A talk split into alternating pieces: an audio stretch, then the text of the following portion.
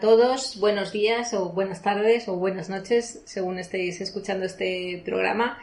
Eh, nos reunimos de nuevo, el equipo de Francamente Querida, para, bueno, hoy vamos a hablar, no vamos a hablar de una película en concreto, ninguna serie en concreto.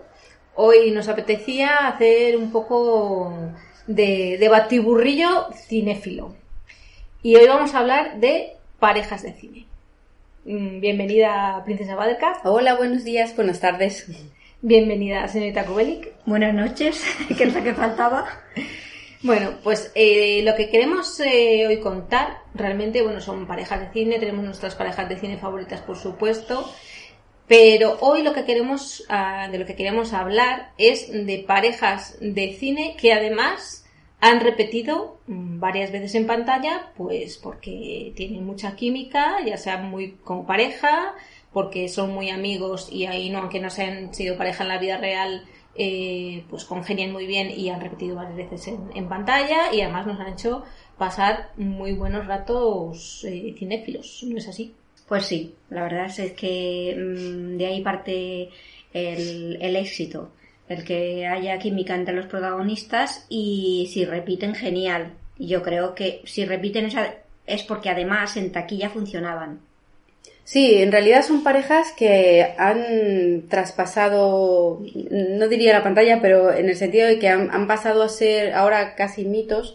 Y bueno, vamos a llegar hasta la actualidad si tenemos suerte, que eso ya no son tan mitos, sino simplemente son parejas eh, que nos gustan, que han repetido varias veces y que son emblemáticas.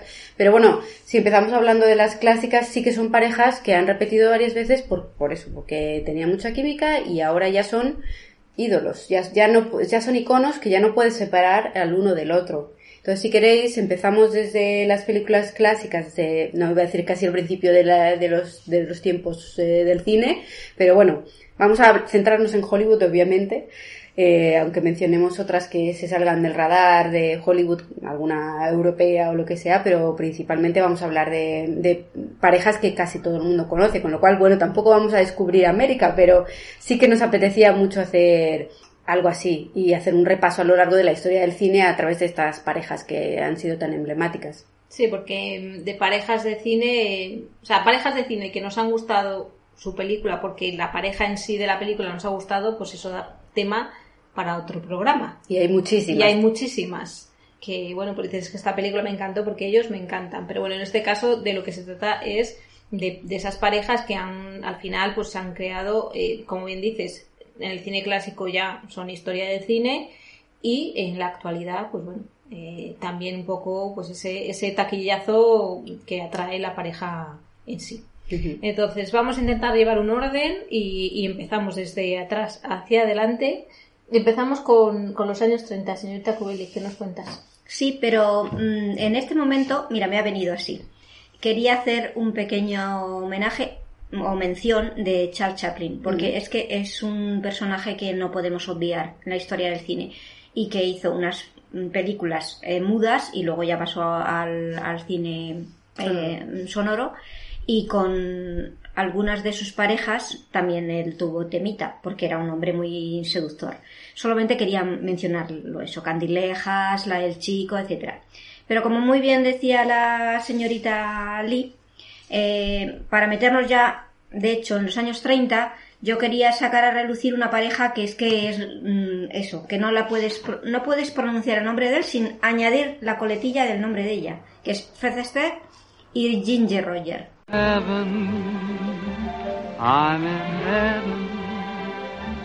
And my heart beats so that I can hardly speak. And I seem to find the happiness I seek when we're out together dancing cheek to cheek.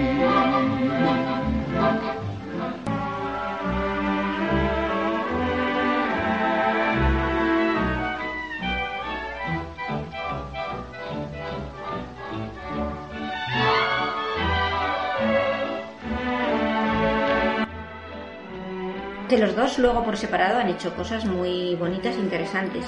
Pero es que además eh, es en los albores del cine lo que petó muchísimo fue el musical. y ellos hicieron 10 películas, la mayoría musicales, que son ya historia, como habéis dicho, del cine. Y además que en esas películas estrenaron mm, canciones que son estándar de compositores como Gershwin, Cole Porter, o sea, mm, temazos que seguimos oyendo y respetando y venerando. Por lo menos en mi caso es así. Y por mencionar, pues empezaron haciendo una película llamada Volando a Río, la alegre divorciada, que eh, aparece el, eh, la canción se llama El Continental, que también es un, tema muy conocido. En Sombrero de Copa también hay unos bailes mmm, que te caes. ¿El baile de las plumas de, de cuál es?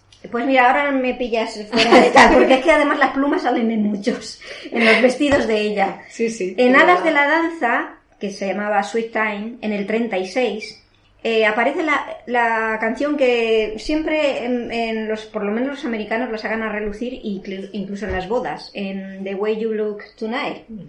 Ahí apareció, oh, no solamente que apareció, es que la dieron el Oscar a la mejor canción del año.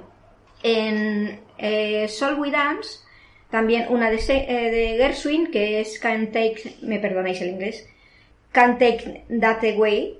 Y luego eso, eso fue en el 37. En el, en el 35, anteriormente habían hecho otra que se llamaba Roberta, que aparece también la primera vez del humo ciega de tus ojos, eh, sí. que es otro tema. Otro temazo también. Eso.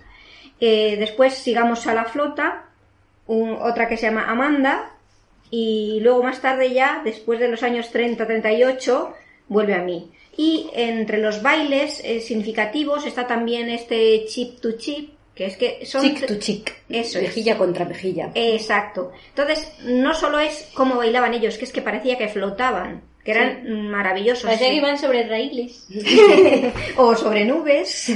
Sí la de la de los vestidos de plumas como tú decías señorita Lee es sombrero de copa exacto sí, sí. de hecho las más famosas. sí esto me, o por me lo trae de las que no somos tan seguidoras que bueno sí me gusta el cine clásico el clásico por supuesto pero no lo tenemos tan trabajado como eh, aquí mi compañera eh, es de las que más eh, te suena. me suena. Sí a mí me parece maravilloso pero lo irónico de todo es que esta pareja era, a ver, está la rumorología de que en realidad no se llevaban bien, pero yo no sé hasta qué punto era verdad o era simplemente que, que el, a ver, que tenían que trabajar en muchas películas juntos porque quedaban muy bien en las pelis y funcionaban muy bien como pareja cinematográfica, pero eran muy exigentes. Muy exigentes, sí. Y entonces eran, claro, tenían que llevar, llevar unos niveles de excelencia Perfección. al baile que era normal que hubiera rencillas. Y además eso, que siempre tienes que mirar a ver quién, que salgas bien tú y que salga bien la otra persona. Y en este caso, en, en la anécdota tan conocida del baile era que, que, las plumas del vestido le daban todo el rato en la cara y, en, y que le resultaba muy molesto. y por eso de ahí el, el roce. Pero bueno. Pero y la pobre no tiene la culpa, que se claro, con, la, eh. con, el director de vestuario. Y con la modista o con, con el modisto. Pero por otro lado es que las, las molestias de Fred Astaire aquí no pintan, porque ese vestido era maravilloso. Entonces quedaba demasiado bien y es demasiado épico como para que lo quites. O sea, dices, pues te aguantas un poco. Pero supongo que sería también, pues eso, las exigencias de, de, lo que es grabar una película, aprenderte un guion y aprenderte los bailes, que es una jupa importante. Pues y sí. bueno, pues oye, no tienes que todo el rato ganas de estar feliz y contento. Bueno, yo no creo que Porque se querría conocer nuevas chicas. Bueno, sí, bueno, por, con Rita Hayworth hizo una, un parejón y, y, le encantaba bailar con ella. Y Zid Charit, mm. que también bailó con Jim Kelly. Mm. O sea, eran monstruos del baile. Pero efectivamente eran muy perfeccionistas y claro, tenía que salir, pero ya, no me imagino las horas que echarían para ensayar y hacer esas maravillas que hicieron. Mm. Que son eso, eh, es que son películas que las puedes seguir viendo y disfrutándolas. Son virtuosas. A lo mejor el guion tampoco era una locura, en plan no. eh, súper original o una cosa muy compleja. Son historias sencillas. Pero es no, que tampoco los números... si te pones a hacer una super guion y encima de los bailes, pues tampoco, como que no pega mucho tampoco. No, bueno, podía funcionar, pero yo creo que la gracia de esas películas residía en los números musicales. Entonces... Bueno, tenemos West Side Story. Eso te iba a decir, ahí, ahí me que lo hemos mencionado en nuestro anterior programa, que si no lo habéis escuchado, de Romeo y Julieta, de Baz Luhrmann, pues eso, que también lo mencionamos allí. Pero vamos, que sí, sí. Bueno, pues siguiendo con los años 30, 40 que enlazamos, está otra pareja que es eh, digna de mencionar porque es que además de pareja estupenda en películas que, que con un maravilloso tecnicolor, que fueron famosísimas y ellos también, es que además había temita entre ellos. Y el hecho es que él, Pues que no era... pegan nada, ¿eh? Pues mm, sí, maja. no pegan nada. Hay una, además unas fotos, fotos estupendas en internet que se les ve ahí con una complicidad fuera del, del, del set de, de rodaje. Yo no sé si es que no me pegan, porque tengo la imagen de ella de ella grabada de la melita así tan, Claro, pero tan, es que tan, no. tan poquita y el otro de sinvergüenza. Ya. Bueno, di adelante, Pues no. ¿quiénes son? A ver, estoy hablando de Errol Flynn y Olivia de Havilland. Errol Flynn era un golferas, pero además un tío atractivo y que tenía ese, ese aire del, del pícaro y del galán y del aventurero y, o sea, un poco lo que luego fue Harrison Ford. Sí, bueno, pero el, el error Flynn, hay veces que rozaba Sí, se la- pasaba. la- la- la- el delictivo. Sí, sí, lo de Errol Flynn eran ya otras maneras. No sabemos la vida privada de Harrison Ford, pero lo de Errol Flynn era muy fuerte. No quiero meterme a comentar ciertas cosas que dicen de él, pero sí, algunos seguro que lo saben. La cuestión, que hicieron nueve películas, El Capitán Blood, que fue muy famosa y además es como muy entretenida, es el típico cine que hemos visto los sábados en la tele. La carga de la Brigada Ligera, el hombre propone que, que se llama For a Crow, que también era muy moderna para la época, o sea, de hecho en esos años eran más modernos que después en los 50 y Y 60 luego ahí vino la censura y la... y mm, Cataplas, Robin Hood, por supuesto, en- que es muy entretenida, del 38, La vida privada de Elizabeth Essett, que esa, eh, la protagonista era Bette Davis, pero ella también está, que es de alguna de las damas. Y Dodge eh, City, que es un western, Camino de Santa Fe, otro western, Murieron con las botas puestas, otro western, además muy conocido y tiene unas escenas muy bonitas entre ellos y adorables estrellas ya casi en, eh, en- ya en los años 40, que era un musical. Yo creo que eran tan, o sea, creo que formaron pareja de con, tantas películas porque los estudios funcionaban un poco de otra manera.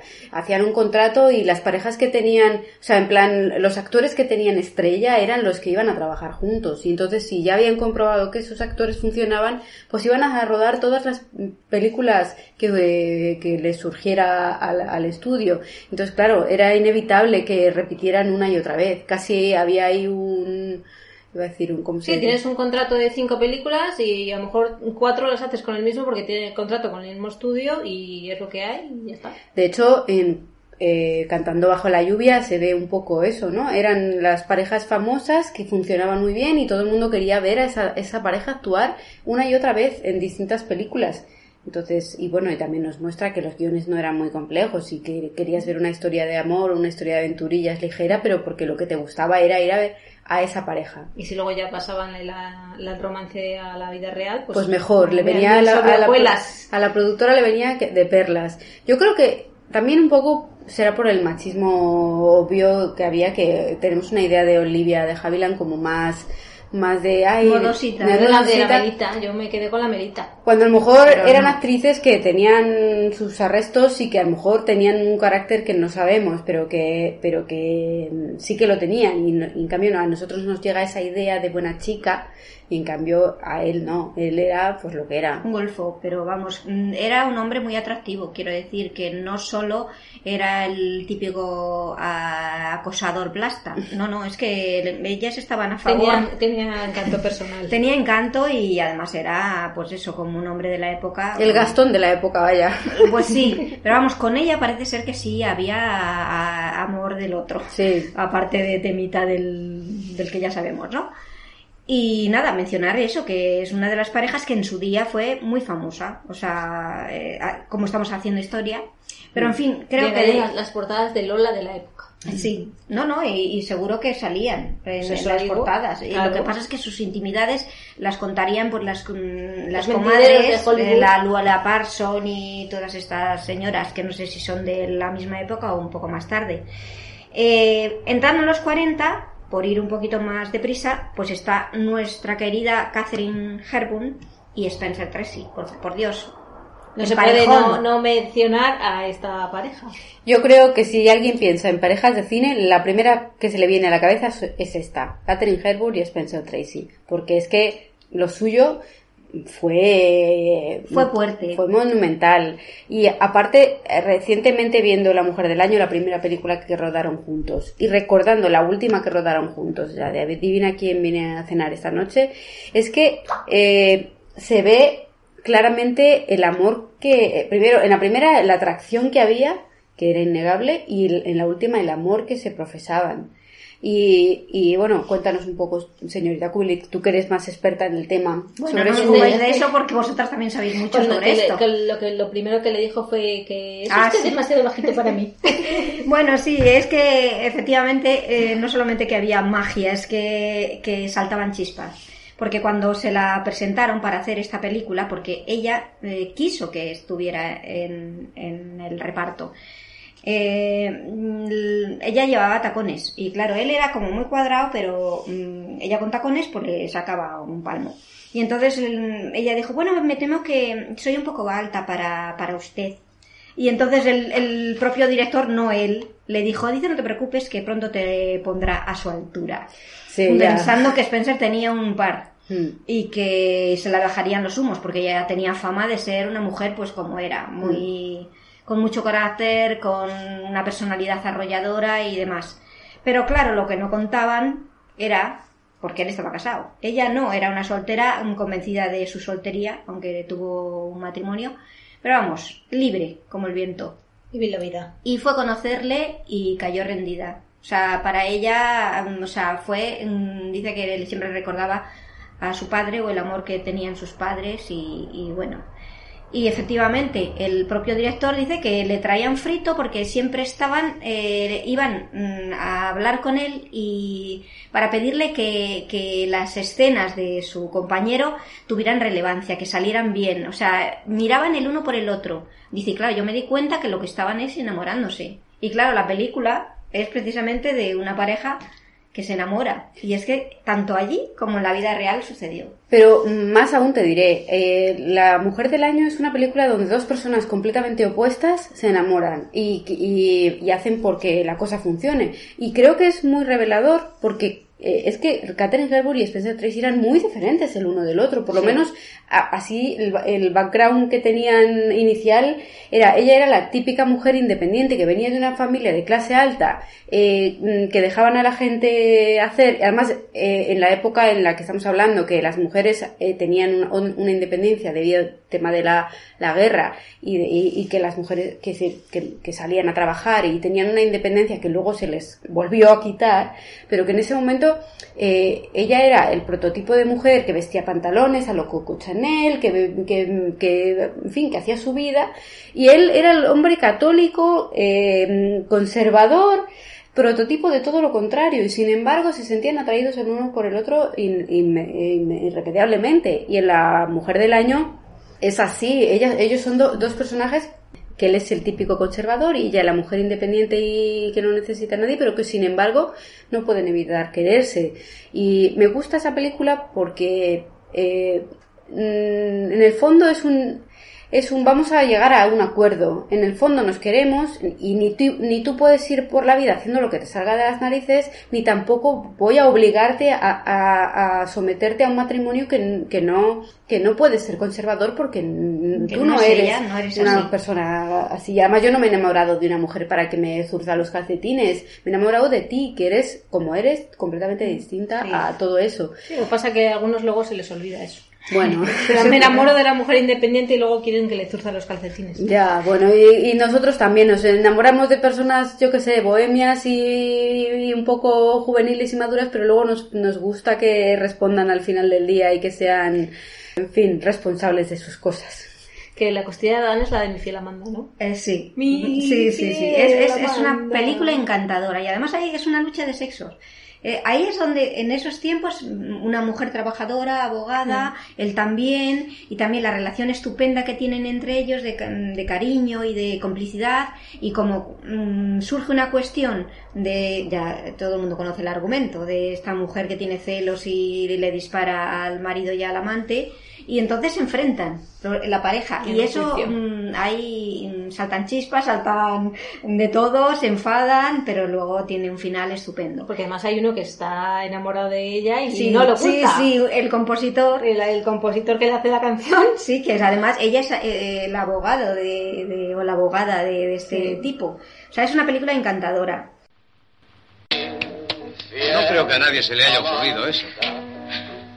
Adiós. He cogido la de las malas noticias. Se está haciendo popular la canción de Kit. La oigo en todos los sitios. Yo también. Y a veces la oigo incluso cuando no la cantan. Adiós, Amanda. Adiós, adiós, adiós. Adiós, Amanda.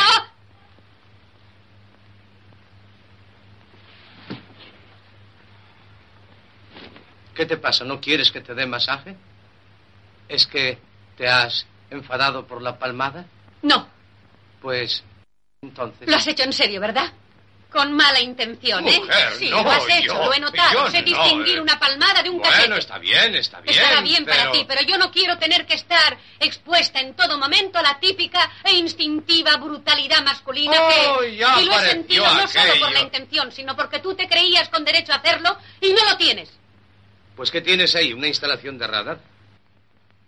Y bueno, e- hicieron también Mar de Hierba, que era un dramón, El Estado de la Nación, Sin Amor, otra que era La Impetuosa, que él es manager de ella, que mm, la menciono porque es que hay una frase mm, que se aplica a la vida real, porque en, en- en la película dice él, dice, no tiene mucha carne, pero la que tiene es de primera. Y es que en realidad él, él pensaba de ella eso, Claro, es verdad. que me recuerda a algo que decía Paul, Sí. también de Joan. Otra parejota que vamos a hablar más adelante de ella también, porque es imposible no hablar de Paul Newman y Joan Goodward. Pero bueno, antes de eso, mencionar lo que decíamos sobre Adivina quién viene esta noche a cenar. Ay, sí, que por favor. Esa película me parece entrañable y moderna, por eso me parecen fantásticos estos dos actores, por lo que significaron, por cómo era ella y, y lo modernos que eran para la época. Y, y que luego fueron, pues eso, rompiendo moldes, porque si habéis visto la película o los que conozcáis la película, pues va de un matrimonio interracial y mm, los hijos de, bueno, la hija de, de Spencer y Catherine hacen un- de un matrimonio que, a ver, que me Que se quiere casar con un hombre negro. Sí, es que me estaba liando con el matrimonio que ellos eran y la hija que se quiere casar con un hombre negro, que era Cindy Poitier. Y, y esa película es también maravillosa. Y lo que decíamos, que él ya estaba enfermo por aquel Muy entonces. enfermo, sí. Y las miradas de amor que se desprenden el uno del otro, no sé, me parece fantástico. Leí hace poco, pues eso, que eran muy discretos en su relación y que, Sí, porque él no se llegó a divorciar nunca. claro, porque era un católico convencido Y porque tenía De también un todas maneras, a sordo. mí es que eso de soy católico convencido, pero vivo con otra señora, pues oiga, eh, apechugue usted. Ya, que sí, sí, estamos de acuerdo, pero bueno, eh, también ella le describe a él como que estuviera como un hombre torturado, Sí, por la culpa, mucho. supongo. Claro, Mm. Eh, porque sabe, si, si eres más- un católico convencido, pero sabes que tus sentimientos van por, en otra dirección, es como todo contradictorio. Es que vete a saber lo que, piensa- que piensas, que Dios te ha puesto eso, eso como prueba para... Pues Entonces a no, no puedes renunciar a tu amor, pero tampoco puedes renunciar a tus obligaciones. Yo creo que el hombre hizo lo que pudo dadas las circunstancias. Ella dice que, que él era un hombre complicado, pero que mm, tenía un sentido del humor maravilloso, que, que era un hombre muy inteligente, pero que mm, tenía ese sufrimiento. Porque vivía con ella, no vivía con la mujer. No, no, no, sí, bueno, cuando estaba, porque luego entre los rodajes ir, viajar, pero sin embargo, él tenía, ella tampoco le hubiera facilitado las cosas porque ella quería el prestigio de ser la, la mujer de Spencer Tracy, la mujer. Y luego él tenía la sensación de que el hecho de que su hijo hubiera nacido sordo era como una especie de castigo. Esta, esta cosa que a veces se tiene en las personas que tienen eh, ese sentido religioso, Sí. como que eso fuera un castigo Por sus mm, malos tal y claro era como eh, pues las personas son así de complicadas y sin embargo como mm, además Catherine nunca nunca le exigió deja tu mujer y cásate conmigo nunca se lo pidió porque ella lo dice y dice que él- con, estar con él la bastaba y que ella siempre se, retiraba para, para que él pudiera cumplir con su familia y que nunca iban a actos sociales juntos. En realidad lo sabían los íntimos y alguno más, porque bajo cuerda, pues eh, todas estas historias de Hollywood, pues de alguna manera llegaban a los oídos, aunque se hablara en voz baja de ellas. En el caso de esta pareja, que luego ya sabéis, que es que nadie le conoce con su, su mujer, digamos, eh, legal. Nadie sabe quién es su mujer. Una tal Luisa, pero en fin. La cuestión es que ella, eh, Catherine, siendo como era, es sorprendente eh, la sumisión tan grande y el amor tan grande que le, que le mm, profesaba a, a Spence que la impulsó a dejar de actuar para cuidarle cuando él empezó a ponerse malo porque mm, tenía un cáncer y además tenía un alcoholismo bastante fuerte. Y ella mm, dice que muchas veces dormía a los pies de su cama. En la biografía de ella lo cuenta la ella misma y la biógrafa. Y ella dice que no se arrepiente ni un minuto de haber estado con él y de haber estado en los peores años porque también había disfrutado de los buenos.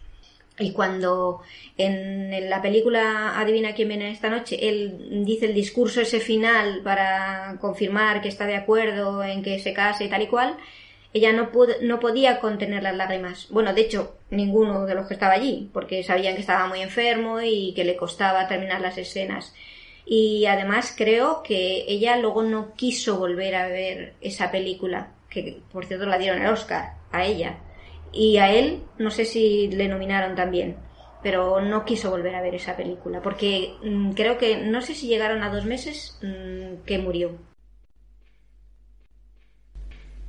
En cuanto al señor Prentice, desde luego un hombre muy razonable, dice que no tiene intención de ofenderme, pero me pregunta si he perdido el juicio. Y la señora Prentice dice que igual que su marido solo soy un trasto viejo y acabado que ya ni remotamente recuerda lo que es querer a una mujer como su hijo quiere a mi hija.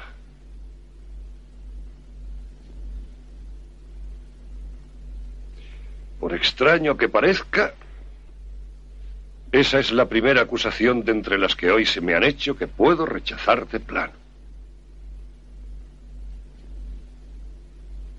Porque está usted equivocada. Equivocada más no poder. Admito que no había considerado eso, ni siquiera había pensado en ello, pero sé exactamente lo que él pueda sentir por ella. Y no hay nada, absolutamente nada, de lo que su hijo sienta por mi hija que yo no sintiera por Cristina.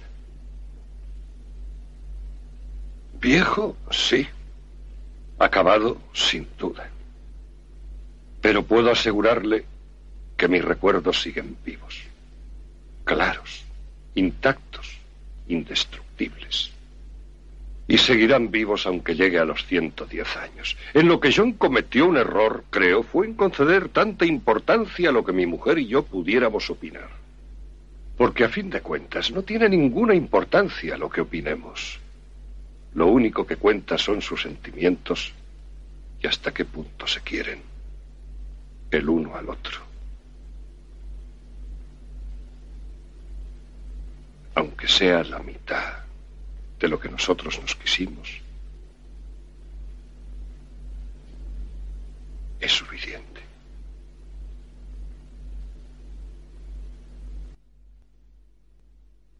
Bueno, yo no sé cómo sería él en realidad, pero ella a mí me parece, me parece que, era una mujer increíble, porque, eh, o sea, eso te hace ver que ella era una persona que, aunque tuviera todas esas independencia y esa fuerza, porque en realidad e, era eso, ella hacía lo que quería hacer y no se arrepentía. Y, y amaba, pues eso, como, como puramente, yo creo, en plan, pues eh, eh, de forma incondicional, que es en, plan, pues entrego mi tiempo y mis años y lo que quiero entregarle a este hombre y de, forma generosa, quiero decir, que no esperando lo que... Bueno, pues amor pues entregado.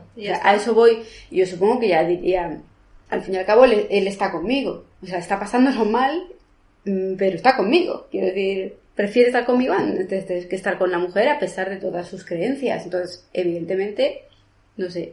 Pero Cada me parece, es un mundo y tendrían sus arreglos, obviamente. a mí me parece fascinante en cualquier caso como pareja, como pareja cinéfila y como pareja personal. Pero- Pues sí, y además el detalle de que ella eh, fue elegante en su comportamiento, porque cuando hicieron el funeral, que fue el todo Hollywood, pues ella no quiso estar presente porque no quería quitarle protagonismo a su mujer y a sus hijos.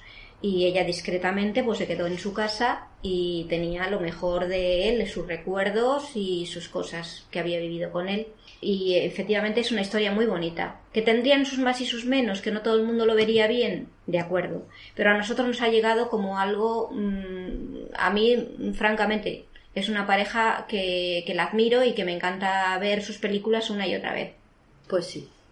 Siguiendo con Catherine Hepburn, Sí, tenemos con otro galán Ah, de, sí, por supuesto. de Hollywood de los años. El galán. El galán. Porque Cary Grant. Por favor, es que me parece maravilloso. Cary Grant tiene que estar en los cielos, como decía. Cari Eh, Grant que estás en los cielos. Porque era un tipo que es que se hizo a sí mismo, porque además era ven, provenía de una familia humilde, nació en Londres, la madre también estaba para allá y de la nada él se hizo mm, pues eh, lo que era. Eh, ese gentleman mm, admirable, ese cómico, esa vis cómica que tenía, un hombre tan atractivo que llegó a decir, todo el mundo quiere ser Cary Grant, hasta yo mismo. Sí, leía el otro día también que decía algo así como llegará un momento en que me, me convertí en Cary Grant o la persona que, que yo era se convirtió en Cary Grant o algo así, era como un poco confuso. Sí, sí, sí. ¿Pero este era Cary Grant de nombre real No. o se le puso nuevo, Eh, no? no. Era Archibald no sé cuántos. Bueno, Archival es como un nombre muy de Londres. Claro, Sí, sí, totalmente. Era de Surrey, según... suena, suena, será de familia humilde, pero Archibald suena a familia pudiente. Sí. o con pretensiones. Como la Meghan Markle. Bueno, la cuestión es que uniendo el nombre de Catherine con el de Cari, pues eh, en realidad él empezó con ella. Ella mm, hizo una película en el 35, ya ha llovido, se llamaba Silvia, por la que ganó el primer Oscar. Y él trabajaba, no eran pareja en, en la historia, pero sí, eh, trabajaron juntos. Y después hicieron más películas. Por supuesto, La fiera de mi niña, del 38. Peliculón. Peliculón divertidísimo, una Scrabble, mm, vamos, de manual. Y después, por favor, Historias de Fila- eh, Filadelfia en el 40, que también es otra película, pues para recordar.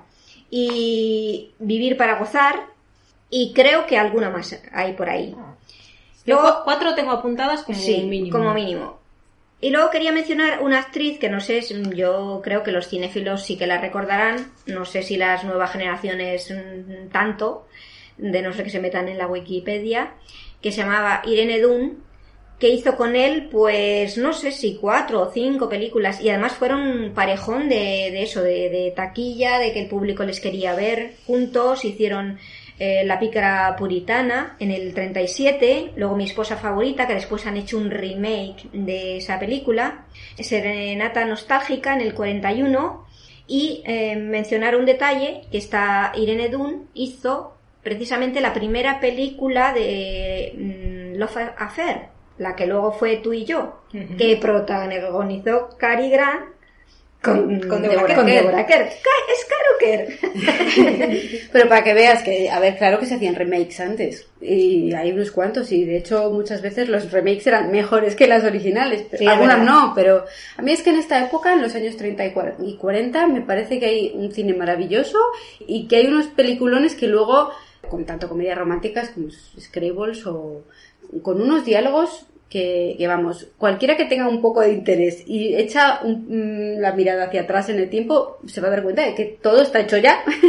Hombre, pues que ahí- no, no es que estuvieran empezando, pero sí. Pues sí. sí. A Y- contar historias en el cine. Es decir, que ahora ya cuando hay películas en la actualidad, pero claro, es que antes pues todo era novedad. Sí, pero que se acusa a muchos a directores y actores, eh, bueno, sobre todo a directores, de copiar a otros cuando en realidad... eh, El remake es, es algo... Bueno, ya no solo por el remake, Claro. sino eh, es que copian a fulanito o menganito, ya, es que hay muy pocos a- directores originales, es que en realidad hay que saber reutilizar lo que ya has visto en las historias pasadas pasada, sea a nivel estilístico como a nivel de la propia historia, y hacerle, hacerlo tuyo. Esto es como el dibujar. Es raro que inventes. Tú normalmente eh, ves cómo lo han hecho otros y, tratas de regurgitar tu propio estilo, pero es aplicable a cualquier otra disciplina, incluida el cine. Pues volviendo a, a retomando el hecho de que Cary Grant, aparte de ser el galán que ha hecho multitud de películas con una vis cómica que ya he mencionado increíble, Y las bellezas de y Hollywood. las de la época. bellezas de, mm, que con las que ha trabajado Ingrid Bergman y muchísimas actrices más que nos voy a los- claro pero quería mencionar otra vez a Deborah Kerr porque hizo efectivamente tú y yo que es una de las versiones más apreciadas y conocidas Y luego y luego repetida por otras de las parejas noventeras de la época que que- mencionaremos más adelante. exactamente y también eh, hizo con Deborah Kerr en el 53 una película que no he visto, la verdad tengo que con- confesarlo, que se llama Dream Wife, que no sé si se estrenó aquí porque no he hallado el, el título en español. Y todas las otras películas que has mencionado, que han sido como 80.000, sí que las has visto. Sí, las otras sí, las otras sí. Y eh, la de, de Grass is Greener es una película muy curiosa. Esa es muy buena. es de los 60 Mm. que la vimos hace poco precisamente porque es, eh, son dos aristócratas un matrimonio aparentemente aburrido y que ella quiere buscarse una aventura que aparece un americano que es eh, Robert Mitchum en fin si la podéis ver mm, os la recomiendo Bueno, ¿En no es, Prime? no es que quiera buscarse una aventura, en realidad Bueno. es, es un matrimonio que se lleva bien, pero que se, eh, se- ella se ve tentada por, por otra persona, básicamente. Y, pero es muy interesante la... pero es que mira cómo la tradujeron la mujer que quiso pecar Anda, o sea cállate para atrás Que El gancho, el gancho. El título original es el- la, la hierba es más verde. En, Sí, pero bueno, el de- jardín de tu vecino. De, de Grass is es. Greener, claro, es que va por ahí. es una tiros. frase hecha de, de siempre Siempre de- que te vecino- piensas, te piensas que, la, que el césped del vecino Está es más, es más verde, pero hay veces que es porque es falso. El césped. sí porque es artificial Exacto.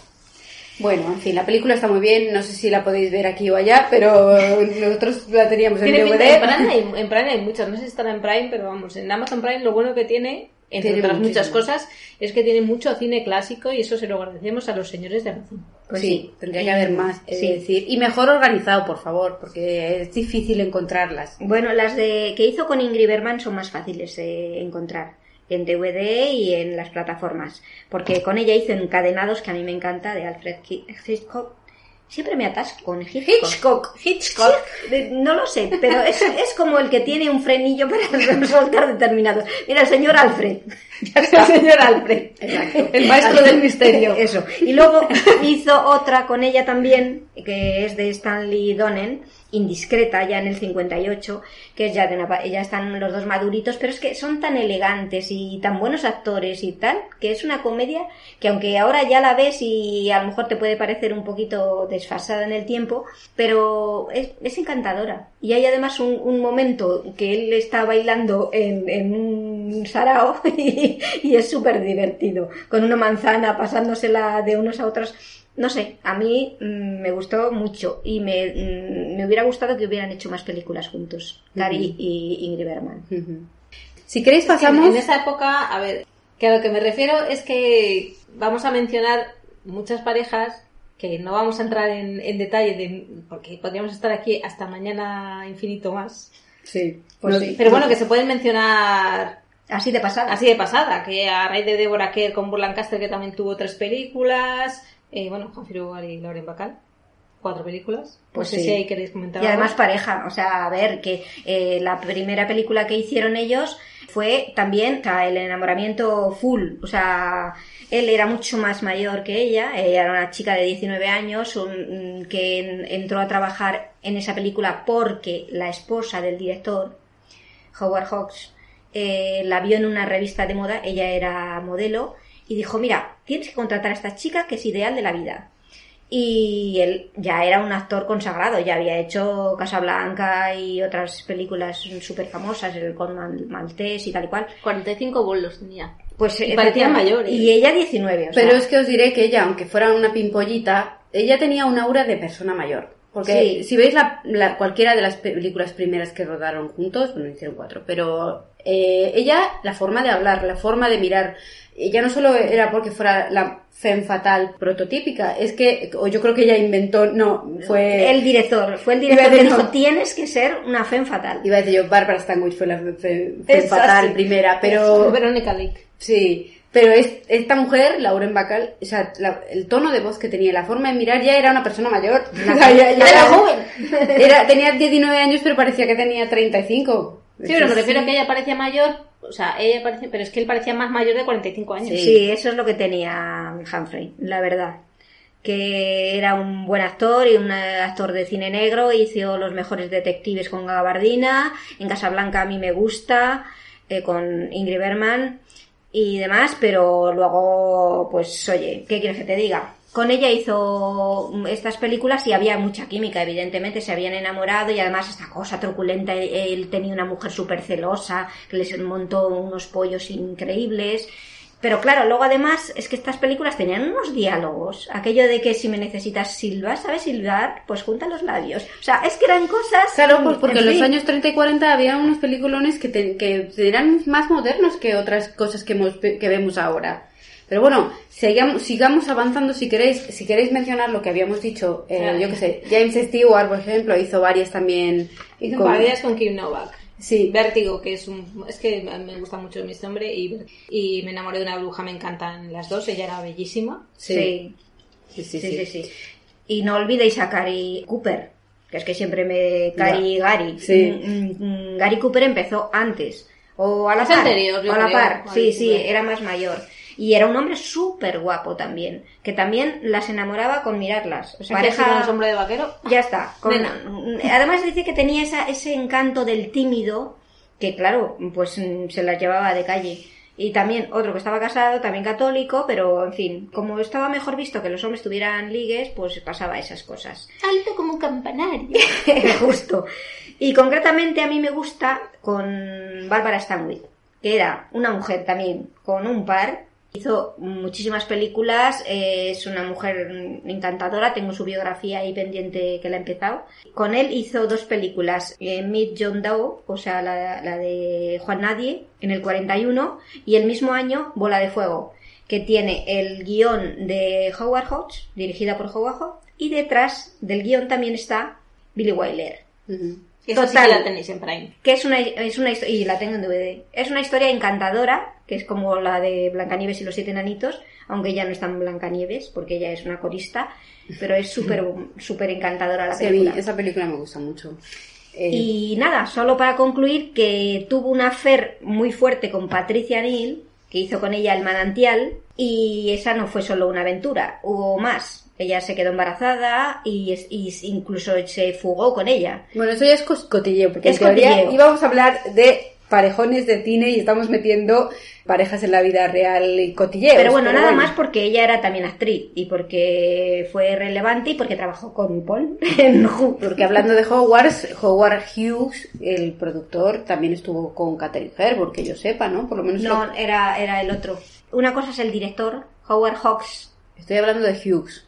Ah, El ya. aviador. El del aviador. Sí, sí, sí, sí, Sí. Pero yo me estaba confundiendo con el director, Howard Hawks. No, Howard, Howard Hughes. Y luego está el Hawks. es muy difícil. Y luego, En fin, ¿dónde estamos, chicas? Años 50. No sé, Jack Lemmon y Shirley MacLaine. ahí va. Por favor, ahí me tocáis en, en el eh, punto esto. Bueno, hay otra que me toca más la pelota. A ver, paralelas en esta época tenemos Jack Lemmon y Shirley MacLaine y por supuesto Paul Newman y Joan Goodward. A ver, Paul Newman. Por y la que Joan quieras Woodward empezar. Es la pareja. O sea, así, con neones, con chispas, con fuegos artificiales y tal. Se conocieron haciendo teatro. Los dos estaban en el Astor Studio, él más que ella. Ella también era una joven actriz que se fue a, a Nueva York.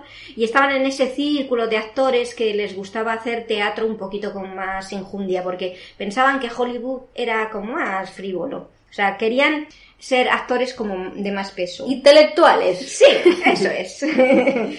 Y se conocieron en, unos, en unas oficinas, él entraba y ella salía y él dijo, uy, qué chica más guapa. Y él dijo, uy, qué, pin- eh, qué tío más mm, eh, peripuesto, con su traje de rayas. Bueno, eso es lo que diría ella, otra cosa es lo que pensara, porque vamos, nadie puede pensar mal de ese hombre. No, no, pero es que ella mm, como que le vio muy apañado. O sea, demasiado de puesto. Bueno. Pero es que el hombre vendía eh, enciclopedias para Pues ganarse como la va ir, no va a ir en, no va a ir en chándal el hombre, irá en, más en esa época que todos los hombres iban de traje. A ver, que lo digo como una chascarrillo, que lo- ellos lo contaban luego como un chascarrillo, cuando lo suyo fue un amor, pero vamos, que ella confiesa que, que se sentían mal porque él primero tenía ese mm, come come y bulle bulle, porque era un hombre, en fin, que tenía sus principios. Y luego ella reconoce que era amiga de su mujer Claro, y que al- tenía tres hijos. Claro, punto. claro, Él también era un hombre casado cuando se Exacto. conocieron. Aquí Vaya. están todos casados. ¡Vaya jaleos! El caso es que se conocieron haciendo picnic, que lo, fue una obra de teatro. Con la mujer y los hijos. No, bueno, la, eh, tarde o temprano la cosa iba a estallar porque se reunieron para hacer varias obras de teatro y coincide- coincidieron más de una vez y se hicieron amigos. O sea, que primero ella reconoce que antes de ser amantes fueron amigos. Pero luego, claro, la cosa fue a mayores y ya no pudieron aguantarse. Y claro, su película El largo y cálido verano, que algunos que comentan sobre ellos y hablan de su gran amor y tal y cual, siempre dicen, es que se conocieron y se enamoraron en esa película. No, señores, no. Se conocieron antes. La cosa venía de largo. Y al Y final... verano. Exactamente. Y la mujer al final tuvo que claudicar porque dijo, mira, si es que no quiere estar conmigo, si es que bobada. Total, que hicieron 10 películas juntos, más mm, toda una vida y hijos y, muchas más cosas.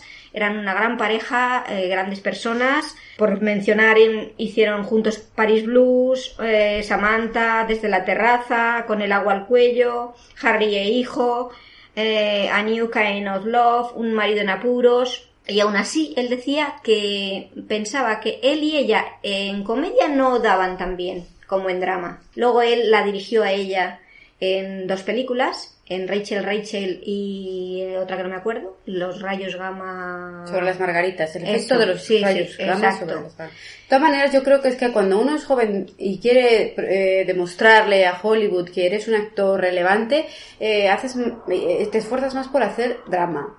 Eh, esto es así, lo hacen con- constantemente.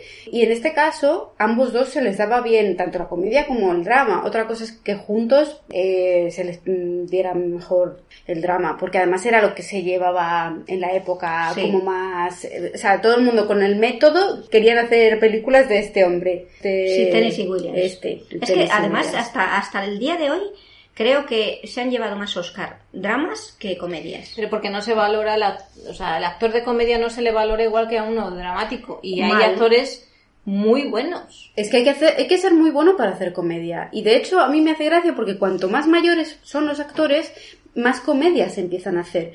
Porque, claro, primero tienes más experiencia y luego, segundo, ya no tienes tanto interés en demostrar nada porque ya lo has demostrado.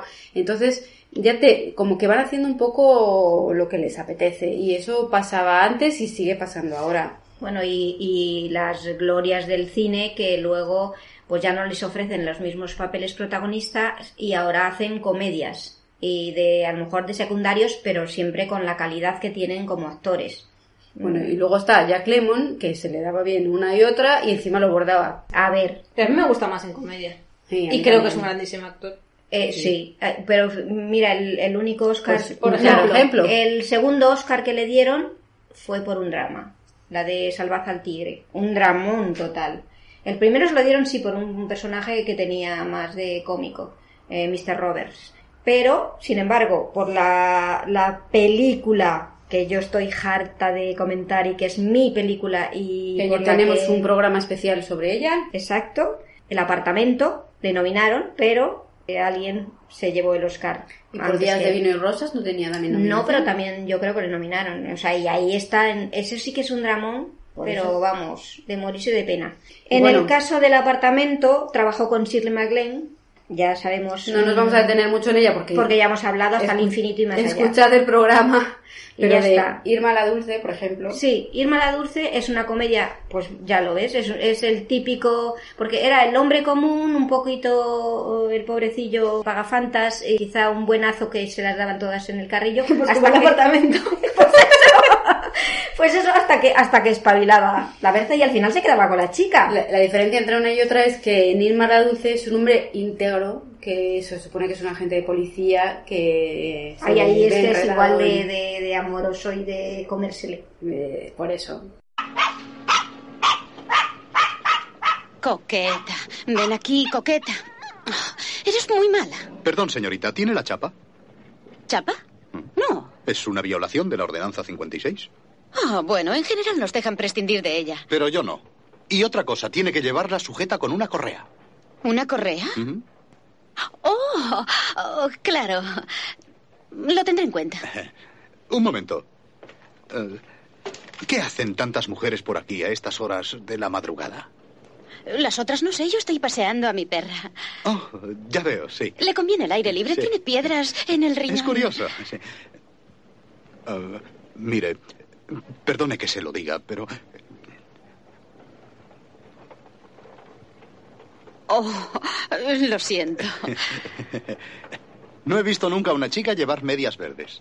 Es que hacen juego con la cinta y Oh. con mi ropa interior. Eh, ¿Lleva ropa interior verde? Usted es nuevo aquí, ¿verdad? Es mi primer servicio. Lo suponía.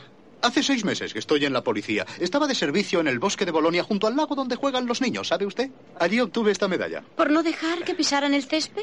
No, salvé a un niño de morir ahogado con la respiración boca a boca. Pensaron que podía hacer cosas grandes y me trasladaron aquí. ¿Le gustará esto? No estoy seguro. Si yo fuera usted, pasearía la perra por otro lado. ¿Por qué? Esas chicas. Algo me dice que son mujeres de la calle. No. Sí. Puedo reconocerlas a leguas de distancia. Pero bueno, ellos dos eran una pareja estupenda. Yo creo que tenían muchísima química. Yo no sé si porque los dos se, se les daba también el- el- la comedia que, Porque eran grandes actores. y, y aparte que te- tuvieran detrás al director que tenían. Entonces, por supuesto Billy Wilder y luego él estaba casado con con su mujer que es que no me acuerdo del nombre que también era actriz. Pero eh, Shirley MacLaine que era una conquistadora nata como su hermano Warren Beatty mm, dice que, que era un gran amigo pero que le veía como a su tía Mildred Claro, pero ves, esto es uno de esos ejemplos de, de actores que tienen mucha química porque son muy profesionales y porque luego en el de- subyace una amistad buena. Que de hecho luego eh, tenemos más casos como ese, de parejas que a lo mejor han tenido su atracción o se han sentido atraídos el uno por el otro. Citemos la siguiente pareja, Robert Redford y Jane Fonda, por ejemplo. Que, que decía ella que siempre que le miraba a los ojos que se olvidaba de las líneas. normal normal Y que tenía la tendencia a enamorarse de él y a balbucear y que cada vez que él, eh, lo mismo, se tiraba un día que él no le hablaba por lo que fuera y que ella lo pasaba muy mal y que, se, que pensaba que había hecho algo malo. Claro, en la última película que rodaron juntos, ya de ahora, de, del 2017, ya de mayores, pues ya es capaz, ya es, dice, si no me habla, ya, ya digo, "Uf, ¿qué te pasa? ¿Qué, qué, qué te pasa, chico? sí sí es que no me extraña no me extraña y Ay, eso que ella guapo. era ella era un pibón también. Oye, Hombre. guapísima en Descalzos por el Parque. Por Están favor, los que- dos que se rompen de guapos. Yo creo que no puede estar más guapo. A ver, con permiso de Polly Joan, Sarah Robert Redford y Jane Fonda en Descalzos por el Parque son la parejuncia. A mí me La- parece más guapa Jane Fonda que John Woodward. Claro, pues ¿eh? por eso Sí, lo sí, digo. sí. Lo digo con permiso porque, porque es que estos dos, que también habían rodado, como bien a sabéis. ver Paul y Robert son también pareja Bueno, sí. Eso Pero- es de, de bro. sí De brothers. Ya sabéis, eh, eh, dos hombres y un destino y, y el golpe. Vamos, Bueno. que mejor no pueden estar. Si hablamos de Brotherhood y de amistad ya nos metemos en otro podcast. Entonces, bueno, estamos me- centrándonos en parejas heterosexuales ahora mismo. Entonces, Bueno, es un chascarrillo. Sí, pero bueno, lo digo porque no estamos me- metiendo otro tipo de parejas. Ahora estamos hablando de, estamos siendo muy conservadoras. Pero bueno, eso, volviendo a Robert Redford y a Jane Fonda, que habían rodado ya eh, Me casaré contigo, que dice ella que no le recuerda a él porque él hacía el secundario y luego rodaron La Jauría Mejor Humana, sí, del 66. mm, después Descalzos por el Parque, luego El Jinete Eléctrico, que fue 10 años más tarde y que Sí. fue con bu- buscando un poco otra vez eh, re- reunirlos con esa química, aunque fue de Cindy Pollack, me parece. o- Sí, sí, sí. Y es, Sí, pero bueno, que también le nominaron a él, creo, o, o él estaba muy bien. No, no sé si fue un éxito de taquilla o no, que en teoría no debió de serlo, pero bueno. Y, y hasta que han rodado ahora esta de ya de viejitos que Nosotros en la noche. exacto Our Souls at Night o como sea pero bueno a mí es que ellos me parecen maravillosos Es que tienen. Ahora tengo ganas de ver Mucho Descalzos carisma. por el parque. ¿Verdad? Otra vez. esa es una de esas películas que, que Era obra de teatro. ¿eh? que- sí, Tiene que, pinta. que son recomen- son muy reconfortantes sí, también que es una Ay, la madre, la madre, yo me, yo me parto con la Sí. madre. O sea, Mildred. Es que si no duermo en mi tabla no puedo dormir. Cuando sube las escaleras está medio ahogando y pide agua y le dan vodka. Sí, pero no era agua. ¿Cómo voy a tomarme mi pastilla para el, para el estómago con vodka?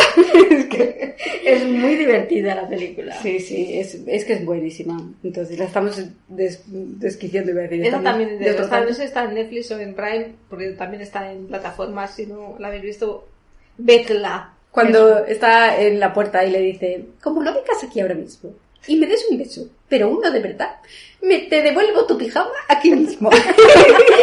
es buenísimo. Está Sí, ella sí, con sí. solo la parte de arriba del pijama. Es que ese es otro ejemplo que ella era más eh, vivaracha y más descarada y él era muy conservador y vergonzoso. Sí, otra película de opuestos que se atraen, que también eh, funciona muy bien en las comedias románticas en general.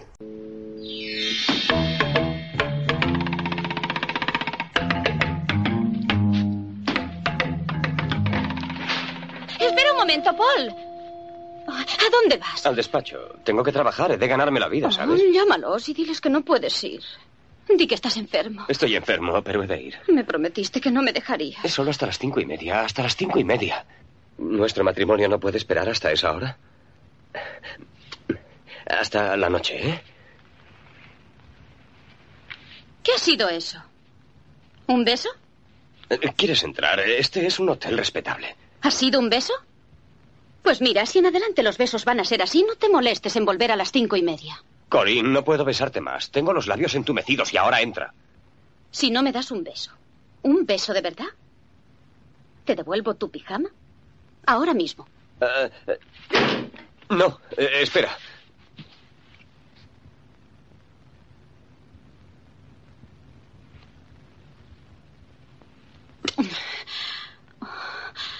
No puedes venir antes. Oh, Esta noche, en el apartamento. está en el 49 de la calle 10 oeste. Te quiero.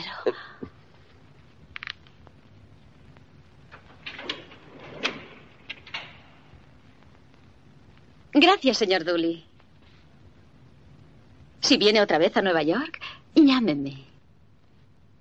¿Y por qué no hablamos un poquito también de Audrey Hepburn, que es, por favor, otro mito del cine? Aunque solo sea mencionarla, y yo, como mm, siempre lo he dicho, la han puesto parejas mucho más mayores que, que ella, excepto en la película esta de Dos en la carretera, que él era incluso unos un par de años más joven que ella, y en Cómo robar un millón con Peter En O'Toole. vacaciones en Roma eh, Sí. hace buena pareja también. Sí, con- pero yo la- no han repetido. la emparejaría con William Holden porque hizo Sabrina y ahí está Humphrey Bogart fatal y encima mm, como chascarrillo o como anécdota estaba mm, con William Holden o sea estaban tenían una aventura Bueno, Y- no es que esté Humphrey Bogart fatal, es que está un poco miscasting. Yo, a ver, estaba ya mayor estaba para ella. fuñón y, y- y estaba mm, con cara de no quiero hacer este papel Pero porque no pega ni con cola. Esto yo creo que lo hemos mencionado ya en otro Sí, programa. que no entiendes muy bien por qué se enamora de él. de porque las, no- sí, de las, porque no, las- no de las comedias románticas favoritas nuestras creo que lo hemos mencionado Sí. que, que así como por ejemplo en la versión moderna de Sabrina con Harrison Ford entiendes perfectamente que se enamore de él aquí no entiendes nada de Ah, En nada absoluto. Y, y además es que en la vida real estaba enamorada y él de, Bueno, de ella. Yo diré O sea, que lo, lo entiendes eh, porque yo creo que le vende el cuento de me hago me hago el, el penas, digamos, y entonces él se ella se compadece de él porque es como, ay, le han roto el corazón y entonces se apiada, digamos, y entonces la pintan a ella como una joven muy enamoradiza. Y entonces yo creo que, que juegan con eso, que Sabrina es una chica inocente y, y, y bueno, porque da con este que en realidad se enamora de ella mm, porque es inevitable. Pero ya está, pero no funciona porque lo pone el guion. y Ya está. Pero nada más. Y luego hicieron William Holden otra vez, París, tú y yo, que es de Richard Quine, el mismo de la extraña pareja, eh, director, digo. Y, y claro, funcionaba como un tiro. Porque es que había, había... Había chispas. Chispas. De hecho, estuvo, estuvieron a punto de casarse. William Holden y ella, vamos, que había tema. Lo que pasa es que luego, por otras circunstancias, pues no llegaron a, a hacerlo. Pero bueno, solo por mencionarlo. Y de Audrey ya sabéis mm, que es un, un icono del cine y una mujer que ha hecho películas mm, estupendas que mm, le han puesto parejas muy guapas y muy feas. Pero bueno, yo no la recuerdo como con una pareja, como a lo mejor podemos hablar de Doris Day y Rock Hudson. Por ejemplo, la Sí. pareja de los 60. Efectivamente. Pero que realmente solo hicieron tres películas. Tres películas, pero fueron muy Pero qué emblemáticas. películas. Son el, también el epítome de la comedia americana por antonomasia. Porque ahora las ves y, y dices, mira, nos quieren vender una idea que, que ya no compramos. Pero en su momento so- son películas refugio totales. Oye, a mí me encantan, ¿eh? No, o sea, no voy a criticar nada, porque además en Doris Day, eh, en, por ejemplo, eh, no sé si tanto en la de Pijama para dos como la otra, ¿cómo se llama la de No me mandes flores. No me mandes flores. No el hace de una mujer independiente y demás, el otro es un sinvergüenza. En las tres películas ella tiene un carácter. En las Pillow Talk y Lover Come Back, que es la de Pijama para dos, ambas hacen de profesionales. Claro. O sea, la- eh, las Confidencias a medianoche es la de Es la decoradora. o Sí. decoradora. No, la decoradora es la del pijama. Y la de confidencias es la dos son publicista, que publicistas. son competencia. Pero que a mí me hace muchísima gracia por lo de el rollo de me hago el inocente y eres tú la, la, la que me seduce, que en realidad, o sea, a ver, él era gay y ella era una come hombres en la vida real. Y entonces nos están vendiendo esta historia que es de soy súper inocente, aunque tengo casi 45 años, pero, pero soy, sigo siendo virgen y, y estoy esperando el amor. Que llega él, que se supone que es el león y el que se quiere aprovechar de ella. Pero eso es el cine, eran actores. Claro, claro, pero a mí me hace gracia la- lo que nos quieren vender con la- lo que en realidad... Hombre, Hemos sabido después. eh, a ver, Es- ella tiene cara angelical. Pues sí. Sí, Además, pero- oye, eso de come hombres. Mm, Esos son los rumores que hay. Claro, pero simplemente si, si lo que estamos hablando de los actores, que, que eran ligones porque eran guapos, eran atractivos y eran, pues eso, actores. Y tenían más oportunidades que el hombre común. Para Y ellas tener- igual. Y ellas igual. Lo que pasa que, claro, en aquella época, el que una mujer tuviera mm, la pareja que se le apeteciera, pues no estaba tan bien visto. Bueno, de cara al público general, espectador de, de a pie de calle, porque Sí. yo creo que en según qué círculos se la, le daba todo igual. Que decir, no es que le diría todo igual, es que se la pelaba un poco fuertemente. Ya, Que decir, eh, en el mundo hollywoodense la gente haría lo, y dejaría de hacer. O sea, le podría preocupar su reputación de cara a que vendieran más o menos porque el hombre de a pie o la mujer de a pie pues eran conservadores. Pero eh, en los círculos de alta sociedad y en los círculos hollywoodenses Pues la gente haría lo que quisiera. porque la gente de money money hacen lo que les apetezca y ya está. Y los de a pie también, pero había como Pero más bueno. conservadurismo, yo qué sé. Que las películas nos gustan a pesar de que hay que entenderlas en su contexto, en que los años 50 fue un retroceso, años 50-60, Mm. un retroceso porque mm, son más conservadoras y más mm, gatmoñas que las de los años 30 y 40, Sí. pero que han quedado ahí como simpáticas y que las vuelven a poner y las vemos y nos pasamos un buen rato. Sí, Pues pero sí. si yo me encantan las de cine de barrio, de la Conchita Velasco. pues sí, Que por cierto, Conchita Velasco con Tony Blanc, ¿cuántas veces ha Ah, es verdad, ¿Eh? también, también. ¿Eh? Unas cuantas.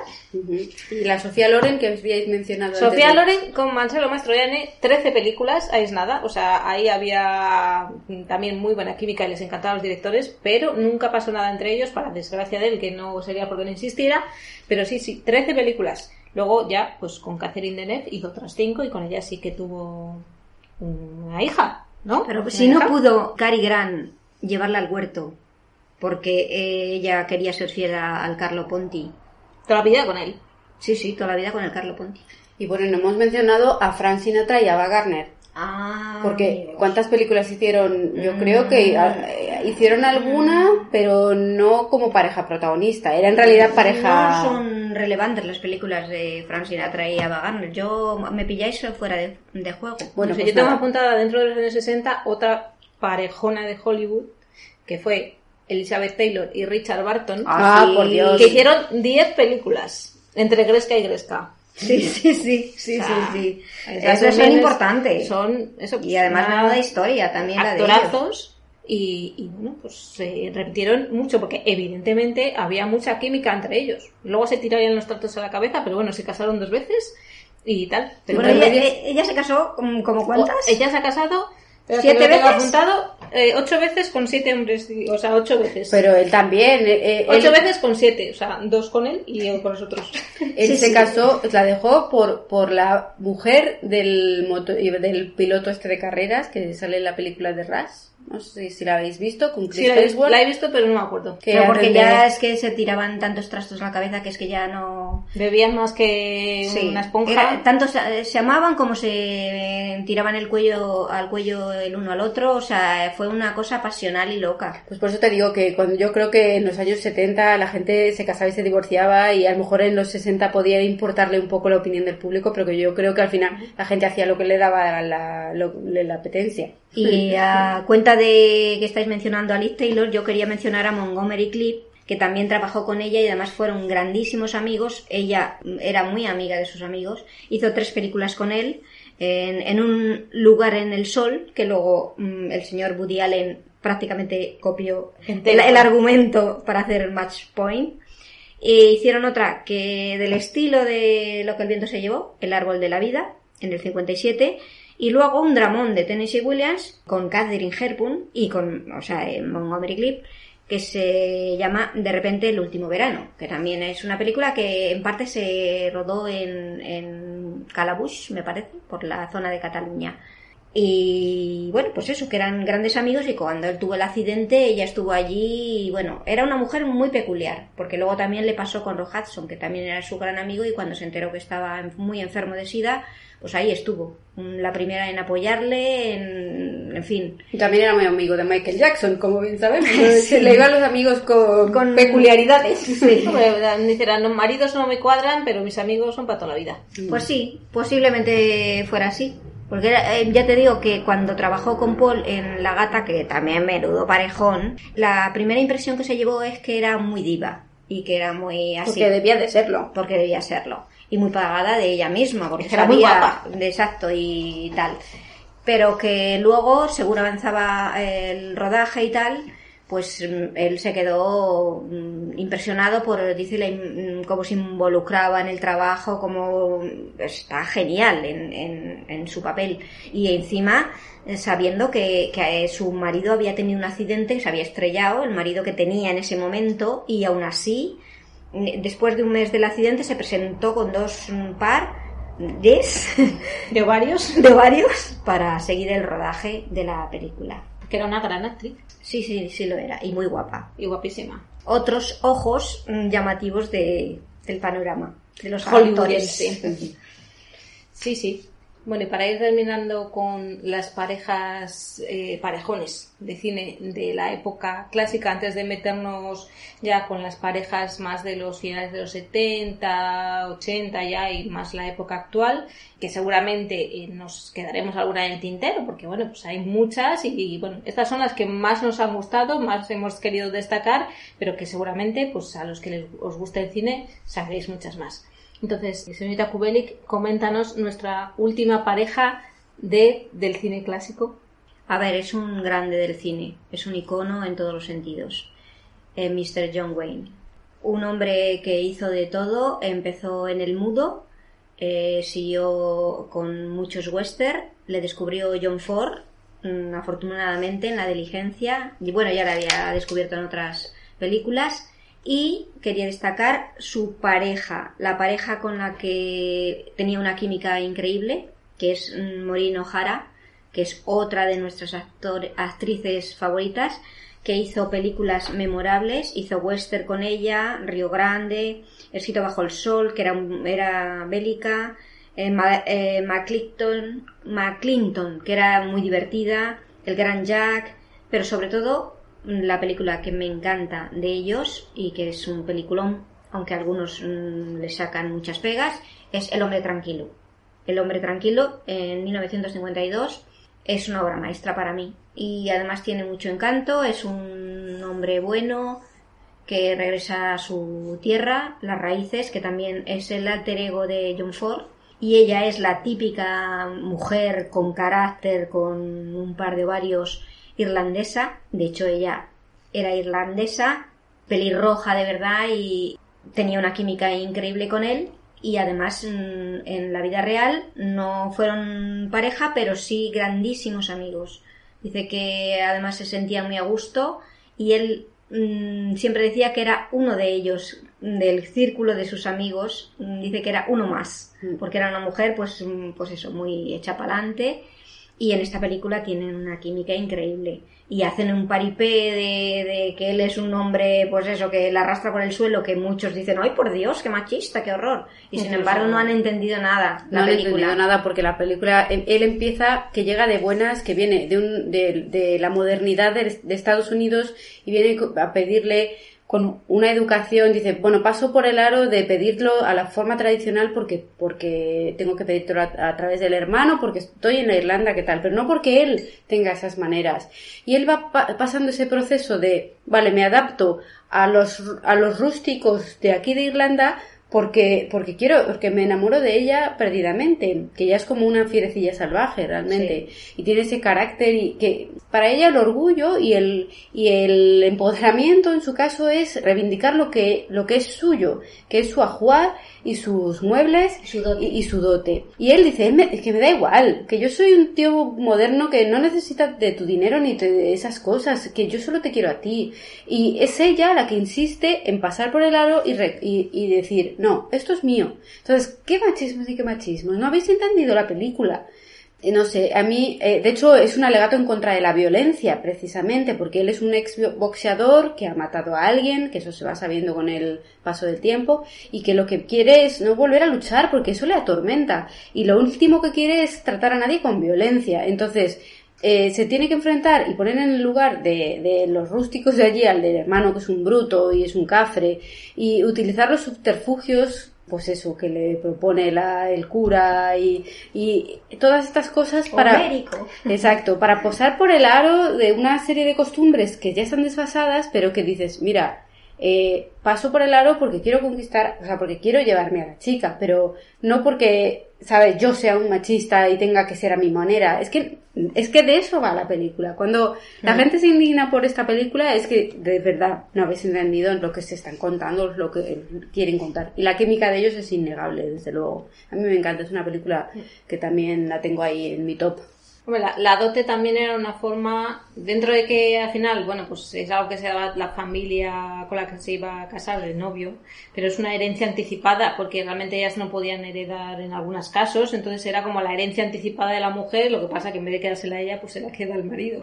Claro. Porque bueno, lo que sí que era machista era la sociedad en, la que en la que evidentemente una mujer mm, todo lo que es suyo ya pertenecía al marido en el momento en que se casaba, pero había muchos maridos que simplemente no el dinero de la dote de ella eh, se la queda a ella o, o, lo ha- o es para sus hijos o lo que buenamente ella quiera estimar para lo que lo va a usar.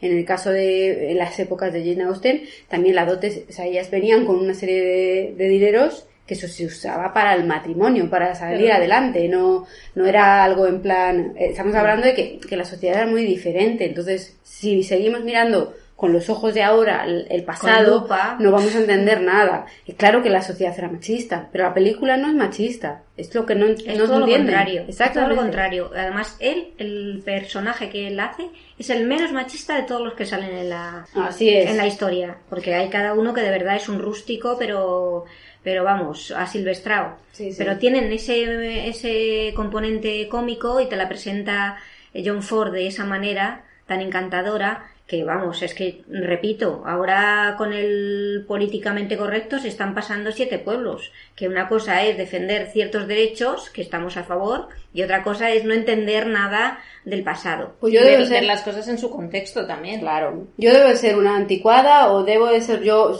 me quieren, eh, si me atribuyen a mí de machista estamos, estamos aviados, ¿no? Porque, en fin. Eh, pero yo seré una antigua porque a mí es que casi todas mis películas favoritas clásicas tienen algún conflicto. Lo que el viento se llevó, siete años para siete hermanos, esta otra. Y puedo seguir. Un horizonte muy lejano. bueno, un horizonte muy lejano no tiene nada reprochable que yo sepa en ese aspecto. De hecho. Bueno, los personajes que hay alrededor de ellos. Pero, bueno, volvemos a verlo que hay que verlo en la, en la época en la que está ambientada. O sea, es que lo que no podemos pretender son comportamientos modernos enmarcados en películas en, en el siglo, a principios del siglo XX o finales del XIX.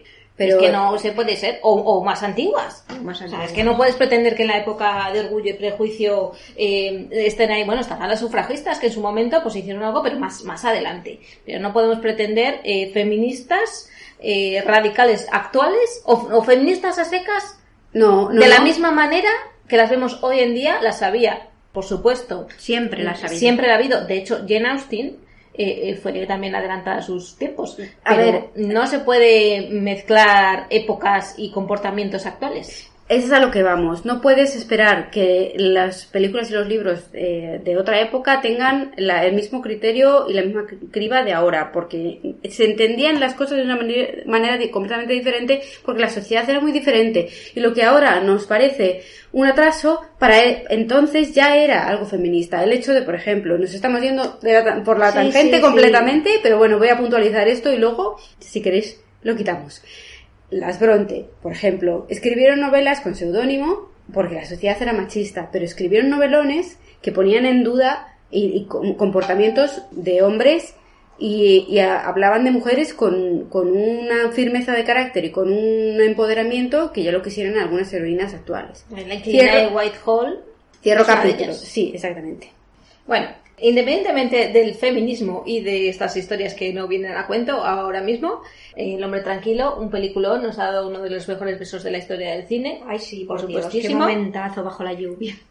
Pero vamos a, pasar más adelante, porque no podemos estar aquí hasta el infinito y más allá, y yo creo que llevaremos ya una hora de programa, sin por lo menos, y nos quedan muchas épocas, entonces eh, aquí vamos a ir un poco más ligeritas, vamos a ir mencionando parejas que nos parece destacable que estén en esta lista de grandes parejas del cine, porque tienen muy buena química y nos han gustado sus trabajos. Y bueno, en los años 70 tenemos a una de ellas que, bueno, Woody Allen y eh, Diane Keaton. Sí, tienen unas películas que también son eh, historia del cine, em, Annie Hall, Manhattan, Manhattan, me encanta eh, cómo empieza, la música de Gershwin, o sea, y luego han hecho comedias muy interesantes. Y además es que mm, fueron pareja y luego mejores amigos, porque cuando él lo estaba pasando mal, ya sabemos por qué, ella estuvo a su lado. Y incluso en ese momento hicieron un misterioso asesinato en Manhattan, que es una película súper divertida. Sí, una de mis favoritas también de Woody Allen. Sí. Fíjate, eh, con, la que se suponía que era su mujer, pues tendría química, y luego no, Mia Farrow. Hizo también unas cuantas, sí. Sí, pero no pegan ni con cola, según mi gusto. Y luego, pues esa, esa pareja no estaba destinada. No, no estaba destinada. y de dentro de las sagas, a ver, intentábamos elegir parejas que no fueran parejas que repetían porque fueran parte de una saga. Pero bueno, yo creo que hay parejas que forman parte de saga que son especialmente mencionables y destacables, como es la próxima pareja que nos ocupa, que son Harrison Ford y Carrie Fisher en la saga de Star Wars. Sí, son pues un, parejón icónico y vale, sí, forman parte de la saga, son los mismos personajes, a lo mejor no deberían estar en la lista, pero es que eh, la verdad es que Harrison Ford tenía química con muchas mujeres, pero con Carrie Fisher es que está... Y además, según ella, también tuvieron su aventurilla. Sí, bueno. Eso decía. Pero por ejemplo, Harrison Ford es de esos actores, como pasa, le pasa también a otro actor que mencionaremos más adelante, que son creadores de química. Porque es que este hombre tiene química pues, con casi todas las actrices que ha trabajado. Es que incluso con Annette y con una piedra. o sea, fantástico. Pues este sí, hombre. es el, es el heredero de esos galanes que mencionábamos antes, que eran, no eran el malo, pero tampoco eran buenos, buenos, buenos del todo. Claro. Estaban ahí, en- tenían un punto de picaresca, de... Sinvergonzonería. de mi- eso, de me importa todo un bledo, pero luego algo les hacía reflexionar y luchaban por una causa o por una mujer. Entonces es que, no sé, a mí nos gusta porque es un sinvergüenza. nos encanta.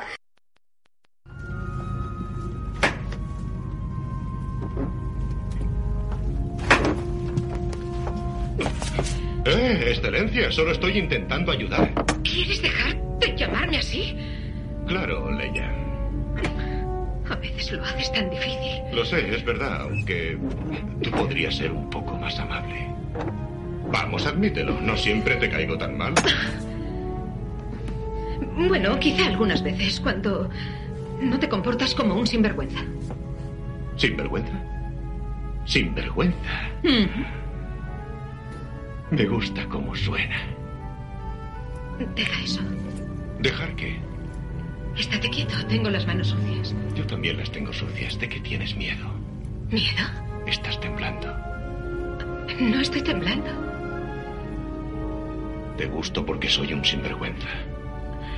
¿No quieres un sinvergüenza en tu vida? Me gustan los hombres decentes. Yo lo soy. No lo eres. Yo, por ejemplo, le recuerdo icónico, aparte de con Carrie Fisher, con cada uno de, su- de los personajes que interpreta en Indiana Jones. Sí, decir. sí, por O sea, supuesto. Especialmente con las dos primeras, tanto con Marion como con Willy. Eh, Me parece que, que están, están Sí, genial. está fantástico. Eh, y con la In- Elsa, con Ilsa, bueno, pues menos porque además es la mala. Pero y ahí donde tiene el, el auténtico colegueo y, y pareja es con Sean Connery. Con su padre. Pero esto me trae eh, a- al hecho de que en los 80 nacieron este tipo de... No, no, nacieron, se recuperó este cine de aventuras de parejas que tenían mucha química. Y está Harrison Ford, eh, Carrie Fisher, pero también estaba Michael Douglas y Kathleen Turner, Efectivamente. que rodaron tres películas que... ¿Douglas o Douglas? Pues mira, no sé, Douglas, Michael Douglas.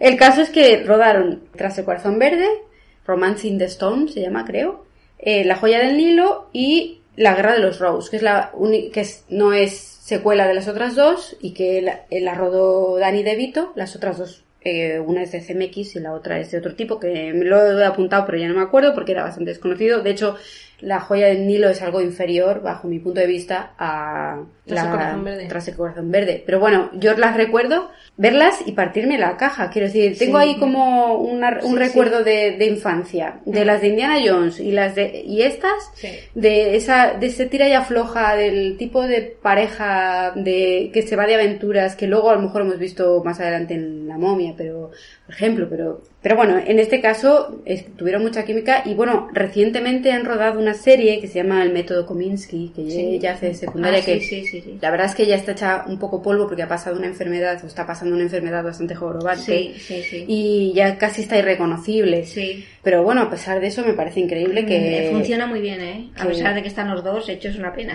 bueno, eh, eh, los dos han pasado por cosas muy chungas, pero Sí.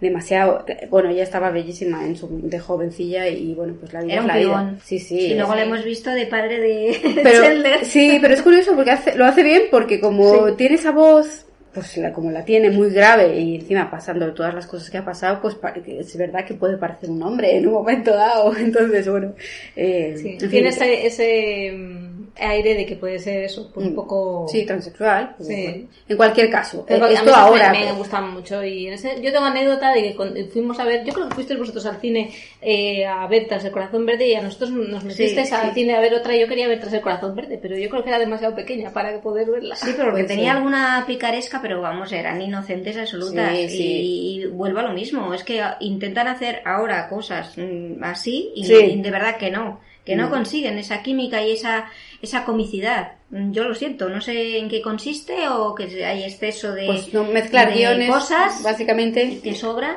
y escribir Mm, no buenos sé. personajes con un background interesante. Perdón, que hago gol- doy golpes. En fin, es que no nos ha gustado nada la de la jungla. Quería mencionar también Jungle Cruise, que me a otro gran actor, un actorazo, Robert De Niro, con Meryl Streep. Emparejarle porque mm, simplemente porque hicieron dos películas eh, que yo sepa o recuerde, pero que son peliculones y que a mí me encantaron. La del francotirador, no sé si la tradujeron, o sea, de Deer Hunter, no sé cómo la traducieron. Deer Hunter es el cazador de ciervos. Bueno, pues eh, esa película es ya icónica también. Y estaba Robert, eh, está Meryl Streep, joven, estaba el que fue su novio, que el pobrecillo murió de cáncer, que luego también estaban en la saga del padrino. Y eh, Meryl, también con Robert De Niro, más, ala- más adelante, en el 84, hizo Enamorarse, que es también una historia que es un homenaje a la película de Breve Encuentro, que a su vez ya sabemos que es el- la raíz, la semilla para el apartamento, o sea, para hacer una Cone- conexiones. una conexión. Conexiones. Eso es nada más se- señalar eso. Bueno, y dentro de los. De las, entramos ya en los 80 que ya hemos entrado. Yo no sé si, por ejemplo, la siguiente pareja, yo creo que sí que tiene alguna en los 80, por lo menos finales de los 80 y ya nos metemos en los 90, que son Emma Thompson y Kenneth Branagh. Ay, sí, sí, sí. Otra de las parejas de cine que nos gustaba muchísimo. Eh, y bueno, pues que fueron pareja también en la vida real. Al final la cosa no acabó bien. Pero bueno, dentro de las pantallas eh, tienen películas como Morir todavía, y que es un película. Yo creo que ya son más iniciadas en los 90. Bueno, son finales de los 80. O los amigos de Peter es Sí. finales de los Es- 80. No, los amigos de Peter es del 92. Pues entonces ya nos metemos en los 90 porque eh, los, ami- o sea, los amigos de Peter, mucho río y pocas necios es del 93, Morir todavía yo creo que son Del sí, del 91. 91, 92 y, y ¿cuál más han hecho juntos? Eh, pues en este momento no me acuerdo. Esas tres, pero esas alguna, tres. alguna hay por ahí. Hay alguna otra. Pero vamos, que Era esa es otra televisión, de... Sí, puede ser, sí. Y bueno, a mí es... Bueno, me gusta mucho la química que tenían de ellos, de las charletas que tenían. Ay, por verdad, es un favor, en poco mucho ruido. Sus es- personajes. es los dos personajes, por favor. Señora Beatriz, habéis llorado todo este tiempo. Sí. Y aún lloraría mucho más. Me duele veros así. Esto no es cosa vuestra. Yo lloro mucho. Estoy seguro de que vuestra prima ha sido calumniada. Si supierais qué agradecida estaría al hombre que la vengara. ¿Existe algún modo de poder hacerlo? El medio es muy sencillo, pero no hay quien lo haga. ¿Puede servir un hombre? Es oficio de hombre. Pero no para vos. Nada quiero en este mundo sino a vos. ¿Verdad que es extraño? Tan extraño como algo que yo ignoro. Igualmente podría yo decir que no quiero a nada tanto como a vos. Pero no me creáis. Sin embargo, no miento. Nada confieso ni tampoco niego nada. Estoy desolada por mi prima. Por mi espada, Beatriz, que vos me amáis. No juréis por ella y tragaosla. Quiero jurar por ella que me amáis y hacédsela tragar a quien diga que eso no es cierto. Entonces que Dios me perdone. ¿Qué debe perdonaros, querida Beatriz? Me habéis interrumpido en el momento justo. Iba a protestar que os amo. Hacedlo con todo vuestro corazón. Os amo con tanto corazón que no queda parte alguna para protestar.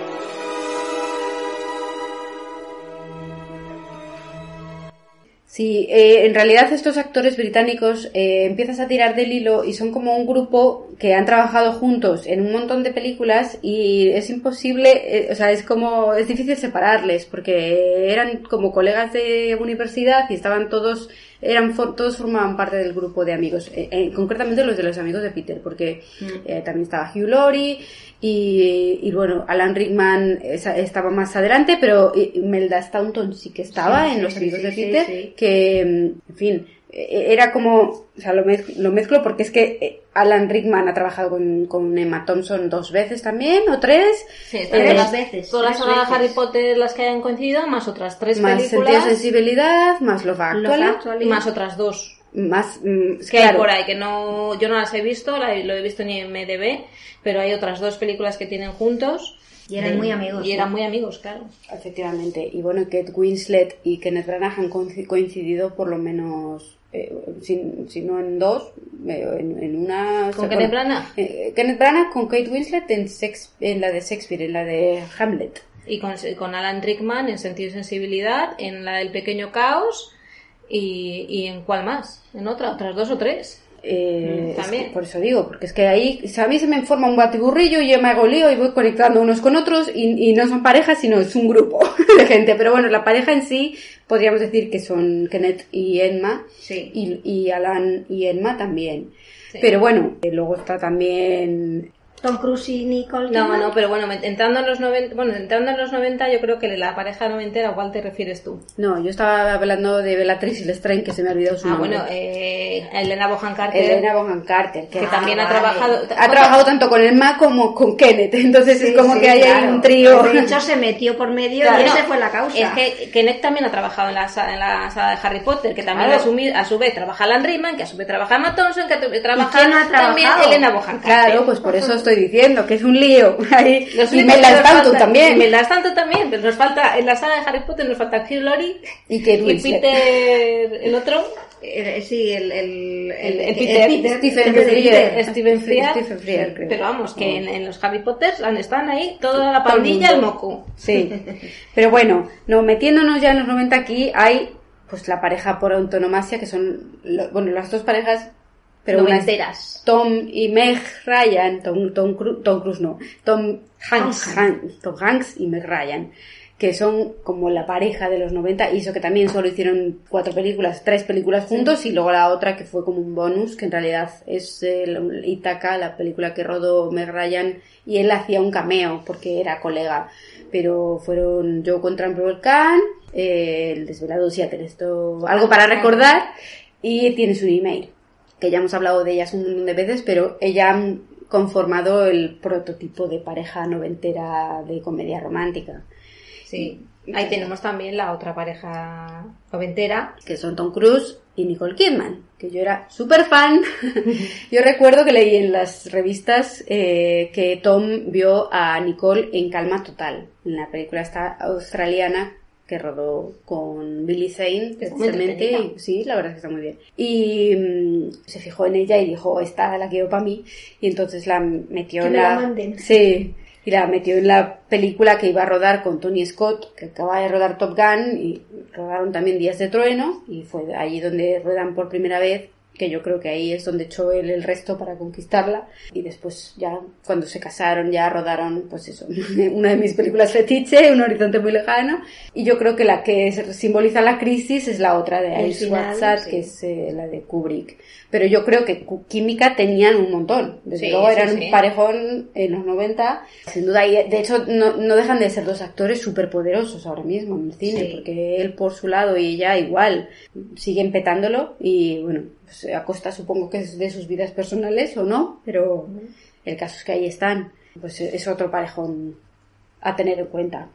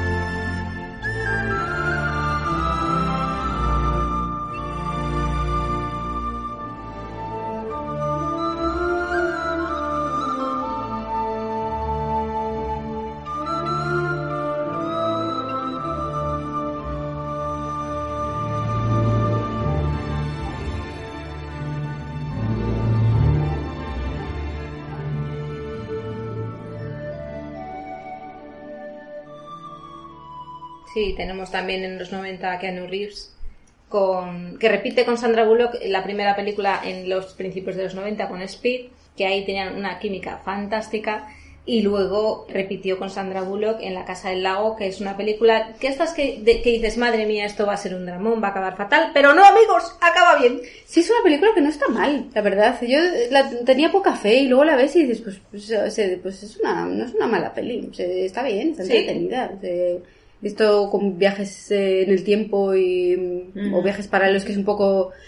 Fantasía, eh, pero eh, sí, sí, que no sabes qué creerte, pero bueno, te la, te la tragas y dices, pues no está mal, ahí Sí, está. La a mí me gustó y además tiene la banda sonora de Rachel Portman, que es preciosísima. ¿Y habéis leído la entrevista esa en la que reconocieron mm, cada uno por su lado que Sí. en realidad se gustaban? Sí, sí, sí, en, en Speed eh, no se atrevían, pero se gustaban. Sí, sí, sí, qué cosas. Otra pareja de Keanu Reeves tenemos a Winona Ryder, con la que ha trabajado también en cuatro ocasiones. Ujú. Que también había dicho ella que también se sentían atraídos el uno por el otro, pero que por unas cosas y por otras.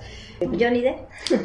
Eh, claro, sí, pero mm, que no llegaron a confesarse nada y que, que, bueno, pues que cada cual tenía sus parejas y al final no pasó nada. Pero eh, bueno, rodaron unas cuantas. Eh, Drácula, Drácula, te las digo, te las digo ahora mismo. que las tenías tú apuntadas. Las tengo yo apuntadas.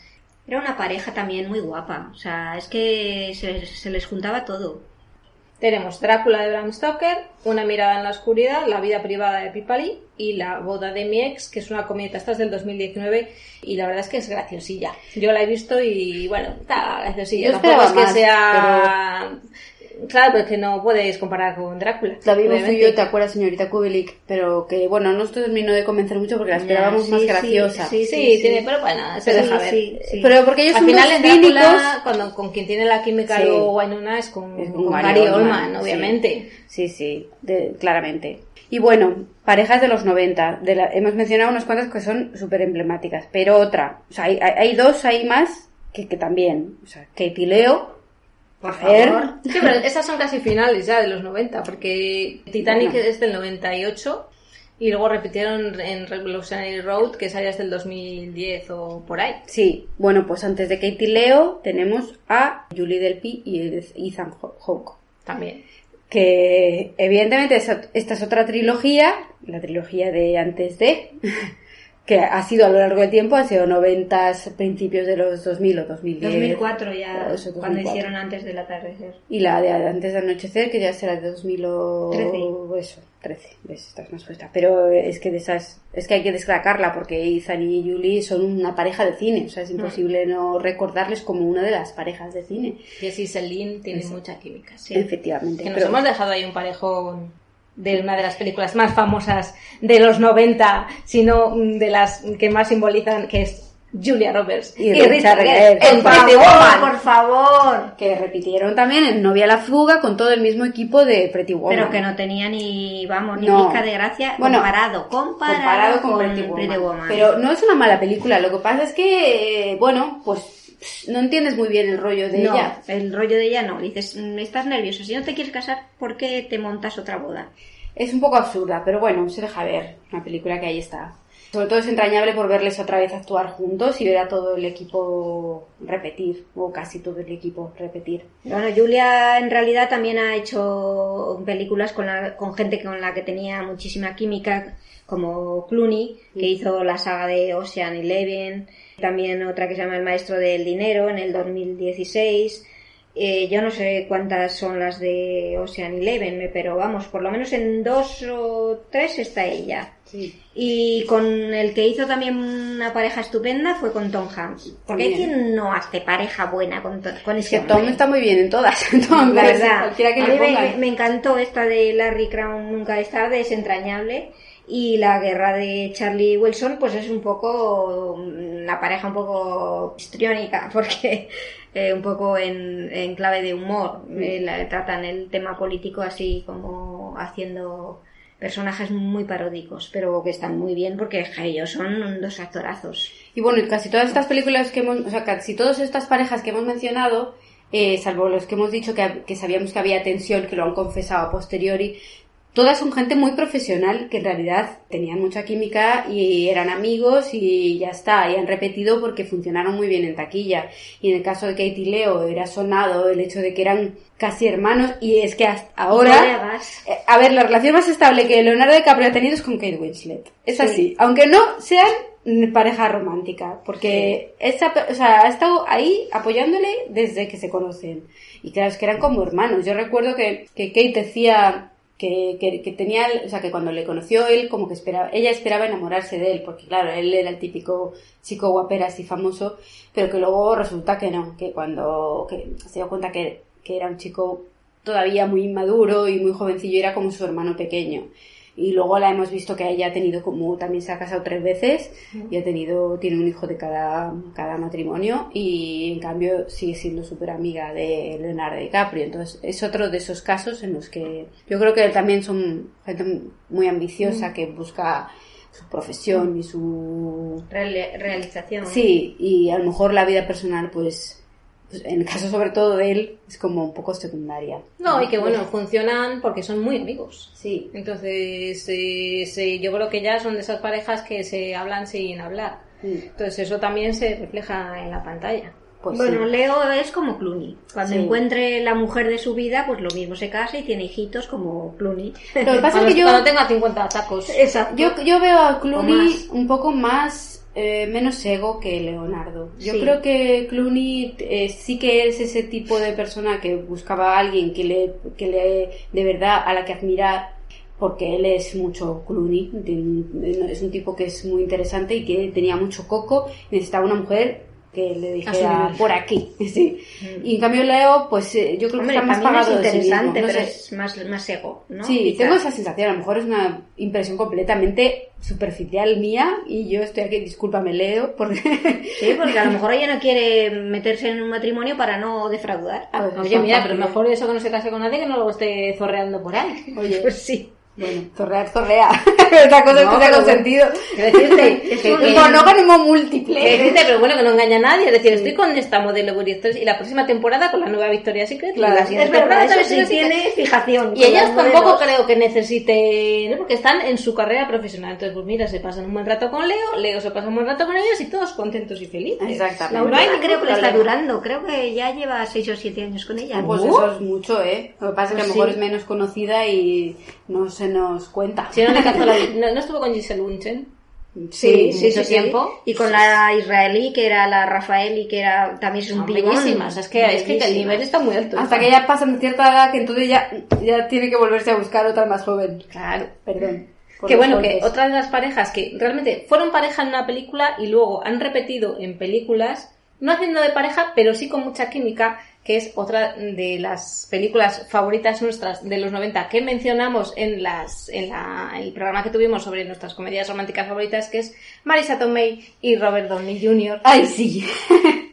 me encanta esa peli y me encanta ellos como pareja. Pero es gracioso porque efectivamente no han repetido como pareja en sí, sino han coincidido en las nuevas de Spider-Man, haciendo ella de tía May y el de Iron Man, claro, de Tony Stark. Qué bien Entonces- cae este hombre. Sí, a sí. pesar de su historial personal, Sí. cae muy bien. Yo estaba enamoradísima de él en los, en los 90. Claro. Enamoradísima de él. Pero Y- totalmente. Y fue pareja de eh, Sarah Jessica Parker, que estuvo mucho tiempo con él. Sí, pero ya ves, y eh, a mí es que me encantan estos dos y me encantaría verles de nuevo trabajar. Además que están estupendos los dos. Ella es una grandísima actriz, aunque no haya hecho así de protagonista, súper protagonista. Pero Bueno, tiene un muy- Oscar, Bueno, aunque sea por sí, sí, accidente. sí, pero es aunque porque la muy gente le chirríe. Muy Aunque, aunque sea por accidente, tiene un Sí, Oscar. Lo que nos lleva a la siguiente pareja en la que Marisa Tomei sale en esa película, pero la pareja protagonista ha repetido tres veces y es una de nuestras favoritas. Efectivamente. Y estamos hablando de Ryan Gosling y Emma Stone. Tres películas. Y es de estas parejas que volvemos ahora mismo, dentro del grupo de las parejas que no han tenido, que sepamos, romance entre ellas, pero que son grandes amigos y funcionan en, en las películas como, Como un tiro. tiro. Sí, sí. O sea, tienen, empezaron yo creo que con Crazy Stupid Love. Es en la ¿no? que sale O Gangster, Tomei. Squ- no, No, Gangster Gangster, Squad. Gangster Squad es posterior De- y la sí. última La La Land que, que claro, es que Lo petó. eh, que lo petó también. Y es que estos dos actores tienen una química mm, fantástica. Pero este es el actor al que yo me refería cuando hablábamos de Harrison Ford, de que este es el actor que crea química con sus parejas. Porque la química que tiene con Rachel McAdams en el Uy, diario de favor. eso no, se sale de las tablas, señores. No, Sí. se puede más. Y con Karen Mulligan en Drive también. Sí. Entonces, es que este chico, es que no sé si es esa mirada, no sé qué, no sé qué, qué sé yo, que es fantástico. Sí. Y, ah, pero vamos, que Ryan Gosling y Emma Stone, chapo. Sí, sí, sí. Es otra de nuestras favoritísimas, esa- ese trío de películas. Y, Que sí, que ya, está- estamos en los dos mil y pico, o sea, estamos ya. Bueno, y aquí llegamos a una de mis pa- parejas favoritas que no, no ha trascendido demasiado, porque realmente las dos primeras películas que hicieron juntos son pequeñas y no la trama no va de ellos, eh, y las otras 80.000 que han rodado juntos mm, tampoco va de ellos dos, pero para mí tienen mucha química, que son Chris Evans y Scarlett Johansson. Que, pues lo que digo, salieron en una película que se llama La Marca Perfecta, que en realidad es este un grupo de, de chicos universitarios que quieren falsificar, bueno, están buscando copiar los exámenes para poder acceder, me parece, a la universidad o algo así. O sea, que no son universitarios, son del instituto. Y quieren robar los exámenes para, para copiar y tener una marca mejor. El caso es que tanto Scarlett como Chris Evans son protagonistas, pero luego no es que estén juntos, pero como pareja. Pero en los momentos en que salen tienen mucha química. Y luego, la, los Nanny Diaries, la niñera en apuros, que también Ah, sí. ella es la protagonista y la película va de eso, de ella principalmente, pero el vecino es Chris Evans. Y, y tienen un rollete al final, bueno, se acaban juntos también. Y el- las veces que salen juntos tienen muchísima química. Claro, ya es un- una pareja que han rodado todas las películas de Marvel juntos, haciendo de Capitán América y de la Vida Negra, y ya o sea, tienen muchísima práctica trabajando juntos. Eh, estaba viendo precisamente un vídeo de una entrevista que se hicieron mutuamente, de estas de conversaciones entre actores del Vanity Fair, y claro, hablan con una confianza ya de, de hermanos. Y los rumores, la rumorología que yo escuché, fue que, que sí que había química entre ellos, pero que coincidían tanto que, que por el bien de sus papeles y de la profesionalidad de las películas que van a hacer, pues que al final no, no trascendió, no se quedó la cosa ahí en una amistad, como en, como en el caso de, de otros casos que ha habido, que se han Sí, quedado. en como Rachel y Ross, según nos contaron en el reencuentro de Friends. Sí, sí, que había eso. química, pero que no prefirieron contenerse y no pasar de amigos. Hombre, aquí, sinceramente, a ver quién no va a tener química con Chris Evans, por el amor O de Dios Johansson. o con Scarlett Johansson, pero por ejemplo, no, pero por ejemplo a mí Scarlett Johansson mm, no me pega ni con cola con, con el actor que hace de Hulk. Claro, pues O sea, es- tiene mucha más química con el Capitán América que con Hulk. Pero todo el tiempo, pero si es que cada vez que salen juntos en, la- en pantalla, ¿sabes? O sea, que ahí hay algo más de amistad. Que si no están juntos es, o sea, es porque el guion les ha dirigido en direcciones opuestas. No porque ellos no tengan química, porque es que, no sé, yo soy, mejor se la pongo yo, pero es que yo la veo, la química que tienen los dos actores. Pero bueno, más de nueve películas rodadas, porque con las de Ma- Marvel tienen mm, tropecientas mil. Pues pero sí. bueno, ahí lo quedo. Que yo, antes de meternos en los mm, 2000 sí que quería mencionar, a- así, someramente, una pareja que me gustó mucho, que creo que tiene muchísima química. Coincidieron en dos películas que son saga, que son mm, Catherine Zeta-Jones y Antonio Banderas en las de la saga de Zorro. Sí. Están fantásticos los dos y me gustan mucho y ya está, no digo nada más porque no hay mucho más que decir, pero que me gustan mucho. bien. Y más cosas, más tenemos más. A ver, yo más. tenía en este momento una pareja. Tengo a Bradley, tengo- tenemos a, Ah, a Bradley Cooper, justo, a Bradley Cooper justo. con eh, Jennifer Estos. Lawrence, que a pesar de que también 15 años de diferencia de edad entre ellos, eh, tienen cuatro películas juntos. eh, la del lado bueno de las cosas, que Sí. fueron- estuvieron nominados y la Sí. película, La gran estafa americana, y luego estaba eh, Serena y Joy. En Joy yo creo que Sí. no hacen de pareja porque él hace como... Sí, tam- en Serena no, no sé... En Serena no la he visto, entonces no puedo asegurar. En Joy sí que la he visto y hace como... Creo que él es el director del, del programa este de la teletienda. No, no recuerdo si, si llegan a ser pareja, creo que no. Pero en las otras dos sí, y a pesar de, digo, a pesar de que son una diferencia de edad considerable entre ellos, son una pareja que, que tiene Que mucha funciona. química y que funciona, Funciona que funciona muy bien. Sí, y luego está Kristen Stewart con Jesse Einsberg, que han rodado también de esas tres películas, o tres, Tres películas, Adventureland, la de Café Society y otra por medio que no me acuerdo el nombre. Adventureland, ¿verdad? Porque es que no te entiendo nada de Adventureland. Eh, Kristen Stewart también, evidentemente, tenía mucha química con Robert Pattinson, pero es evidente que como también pertenece a la saga Crepúsculo, pues no la vamos a tener aquí Pues en no cuenta. hablamos de vampiros hoy, ya hemos hablado de Drácula y ya. Y o sea, es Adventureland, American Ultra y Café Society. A mí me han gustado las tres. También es verdad que yo soy muy fan de Kristen y me veo todo lo que hace, aunque la gente no la trague. Pero bueno, yo soy No, así. si yo no es que no la trague, es que tiene... Y a ver, que a mí me, no me disgusta la chica. Ha mejorado mucho, ¿eh?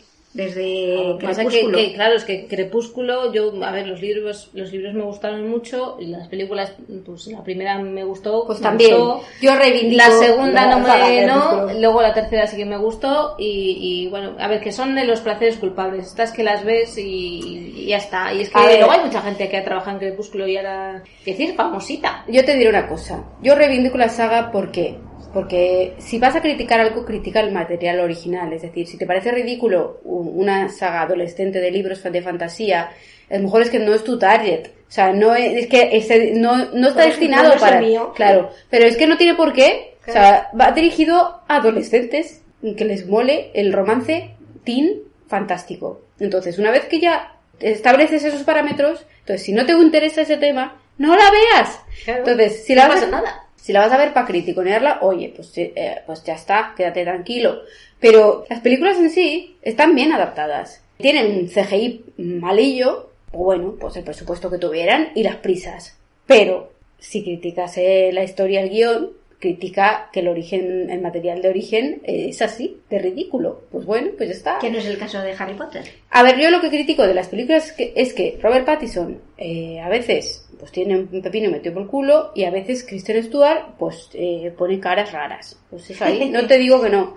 Pero las películas son lo que tú dices, un placer culpable y ya está. Y si eres fan de la saga porque la historia te mola, pues ya está, las vas a disfrutar. Yo los libros me los leí del tirón. Porque son adictivos, esa mierda buena ya está. Pero bueno.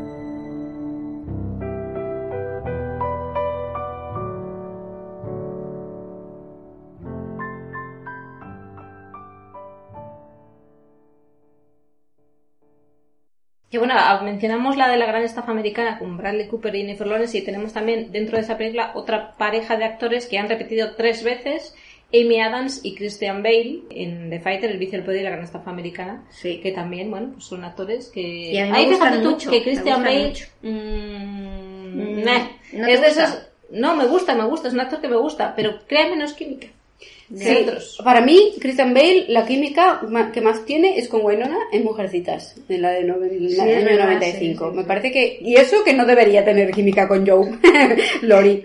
Pero bueno, puntualicemos. Al igual que hay actores que crean química, hay actores que, que deshacen la química. Y yo creo que este es tan intensito que, que no, que no acaba de tal, pero bueno, esos también trabajaron tres veces juntos. Para intensito, Sean Penn. Ay, por Dios. ¿Y eso no ha repetido con la con la Con? Robin Wright, con su mujer sí repitió, o sea, estuvo con ella bastante tiempo y luego se separaron, luego se juntaron, luego se casaron, luego se separaron, en Pero fin. en películas. En películas, en películas. Bueno, luego está James McAvoy con Jessica Chastain, que también ha repetido dos o tres veces. Tenemos cuatro, tenemos la película de, de Eleanor, Eleanor Rigby. En la desaparición de Eleanor Rigby. Eleanor Rigby, en la, en la de La It. saga de It, que están muy bien, Y luego la de Fénix Oscura, que ahí, bueno, no hacían de pareja, eh, pero coincidían. coincidían en, en la misma película, que también, pues bueno, eh, están, están bien.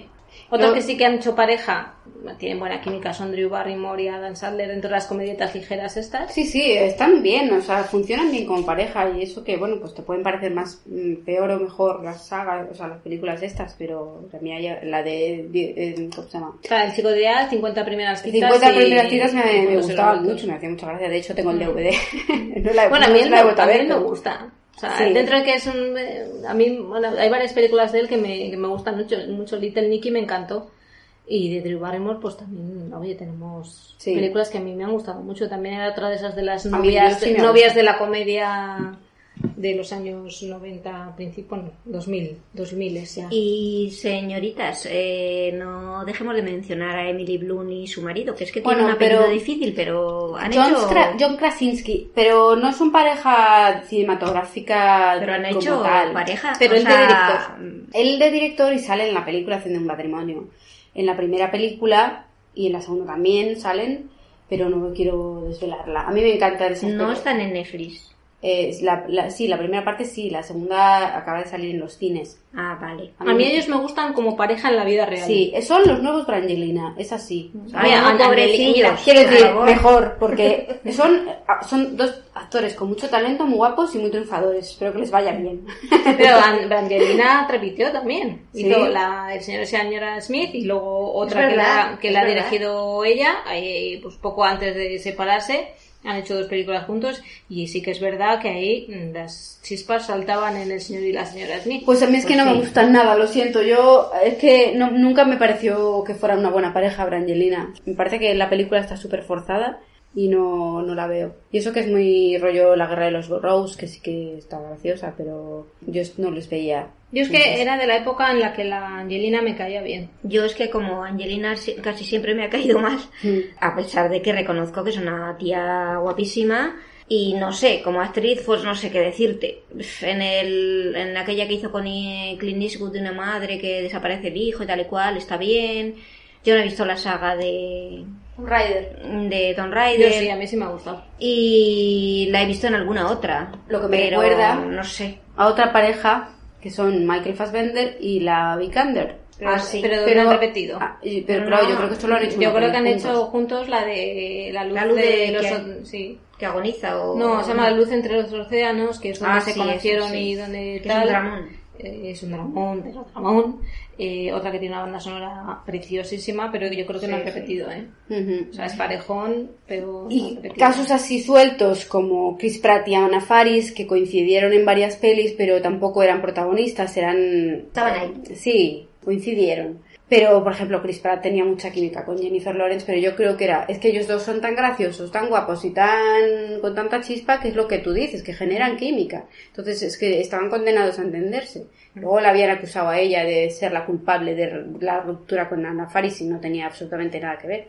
Con Jennifer Lawrence. Sí, en la de mm, esta ciencia ficción. eh, Ah, ya, sí, sí. sí, A mí me gustó Sí, esa película, la de- eso que sí, tiene y, de- y además que tiene la banda sonora también. de. Thomas Newman. Sí, sí, sí. Eh, La que está en la nave. Sí, Esa. joder, mira, la- la- me la pongo súper a menudo y es una película que, que me gusta, que la he visto tres veces por lo menos. Eh, y eso que ya digo que tiene, tiene cositas de guion que dices, lo creo porque tú me lo cuentas, pero- Están muy guapos. Pero ellos están estupendos. Los y dos. tienen mucha química y la, y la peli a mí me mola. yo Bueno, porque es que mm, el tema es que si son grandes actores, consiguen que mm, meterse tanto en el papel que trasciende. O sea, es que ese es verdaderamente el, el talento que tienen que tener los actores. Luego, claro, cuando eh, encima las chispas son reales, pues ya es el colmo. Passengers. Se llama la película. Y bueno, ya po- en cine patrio, nosotros, yo por lo menos, tengo que decir que no, no veo mucho cine español, algo veo, pero no, no mucho, pero bueno, sí que hay un par de parejas des- destacables que son Jorge Sanz y Maribel Verdú, que han repetido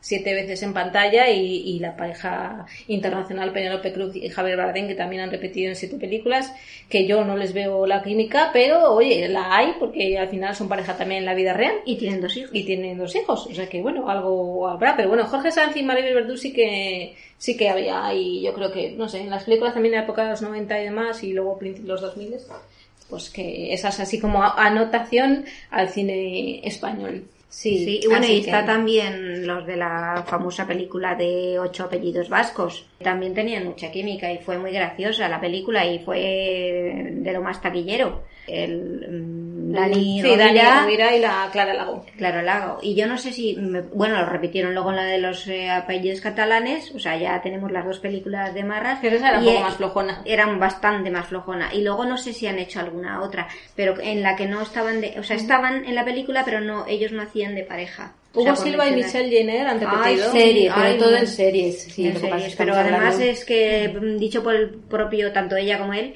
que se llevan fenomenal y él dice dice es que ella es mi pareja natural o sea sí. que es que dice cualquier cosa que haga con ella es que funciona Sí, otra, otra, otro posible podcast son parejas de series. Ah también Lo dejamos ahí para futuras. Porque- Parejas de química con química en series, que esas también podemos hacer. Hello, siete. Esos van a ser el number one. La Es pareja que- de Outlander. Es que, bueno, en fin, ya tenemos un programa de Outlander, pero es que siempre es bien recibido Bueno. volver a hablar de ellos. Sí, pero es un programa de Outlander que se quedó a medias, porque cuando hicimos Sí. el programa de Outlander, que yo no sé si fue el, No el- el segundo, el sí. segundo programa que hicimos, no, repa- no rematamos la temporada, o sea que siempre se puede retomar. Sí, habría que hacer un resumen en general de las temporadas, por aquello de que ya llevan no sé cuántas, y yo creo que de hecho, bueno, hablamos de la primera temporada, porque no estoy segura de si llegamos, No, si no, hablamos de la que- segunda. yo creo que estábamos en la segunda o, o por ahí. Saltamos directamente a la segunda, ¡hala! Pero hicimos resumen de la primera, Sí, no me acuerdo sí, ya, pero bueno, eso, sí, sí, fue sí. de los inicios, sí, sí, Sí. pero Bueno, en señoritas. parejón de cine, de series. Bueno, ¿cómo cerramos esto? Nos quedamos con, con la idea de, de que las parejas eran han trascendido porque han repetido muchas veces y porque, bueno, sobre todo tenía mucha química en pantalla. Porque hemos dejado muchísimos actores que han trabajado juntos y han repetido y muchísimos actores que eran pareja fuera y han trabajado al menos una vez. Pero claro, es imposible contarlos todos o si no tendríamos que hacer varios especiales hablando de este tema. Pero nos queda la sensación de que las parejas del cine clásico siempre serán más eternas que Sí, las nuevas. sí, Es pero que son eternas hay que darle tiempo al tiempo, pero es, es evidente.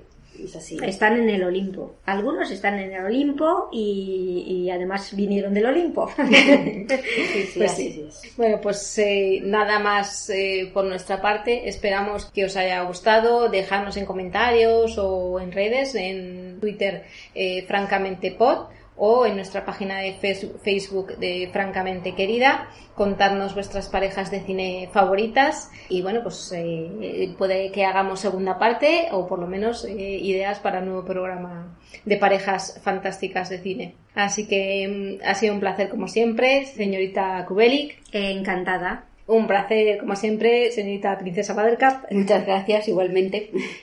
Y bueno, nos despedimos aquí. Hasta la próxima. Adiós. Hasta luego. Adiós, hasta la próxima.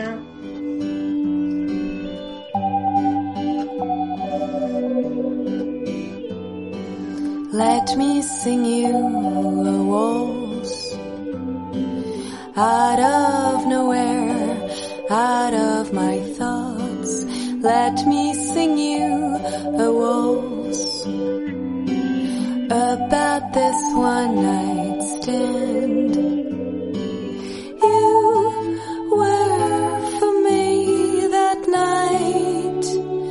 Everything I always dreamt of in life.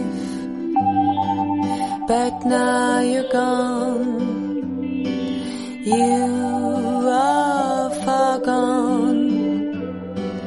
All the way to your island of rain.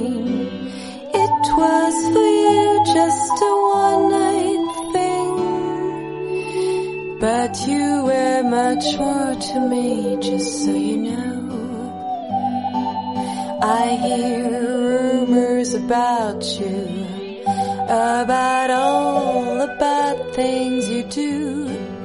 But when we were together alone, you didn't seem like a player I don't care what they say. I know what you meant for me that day.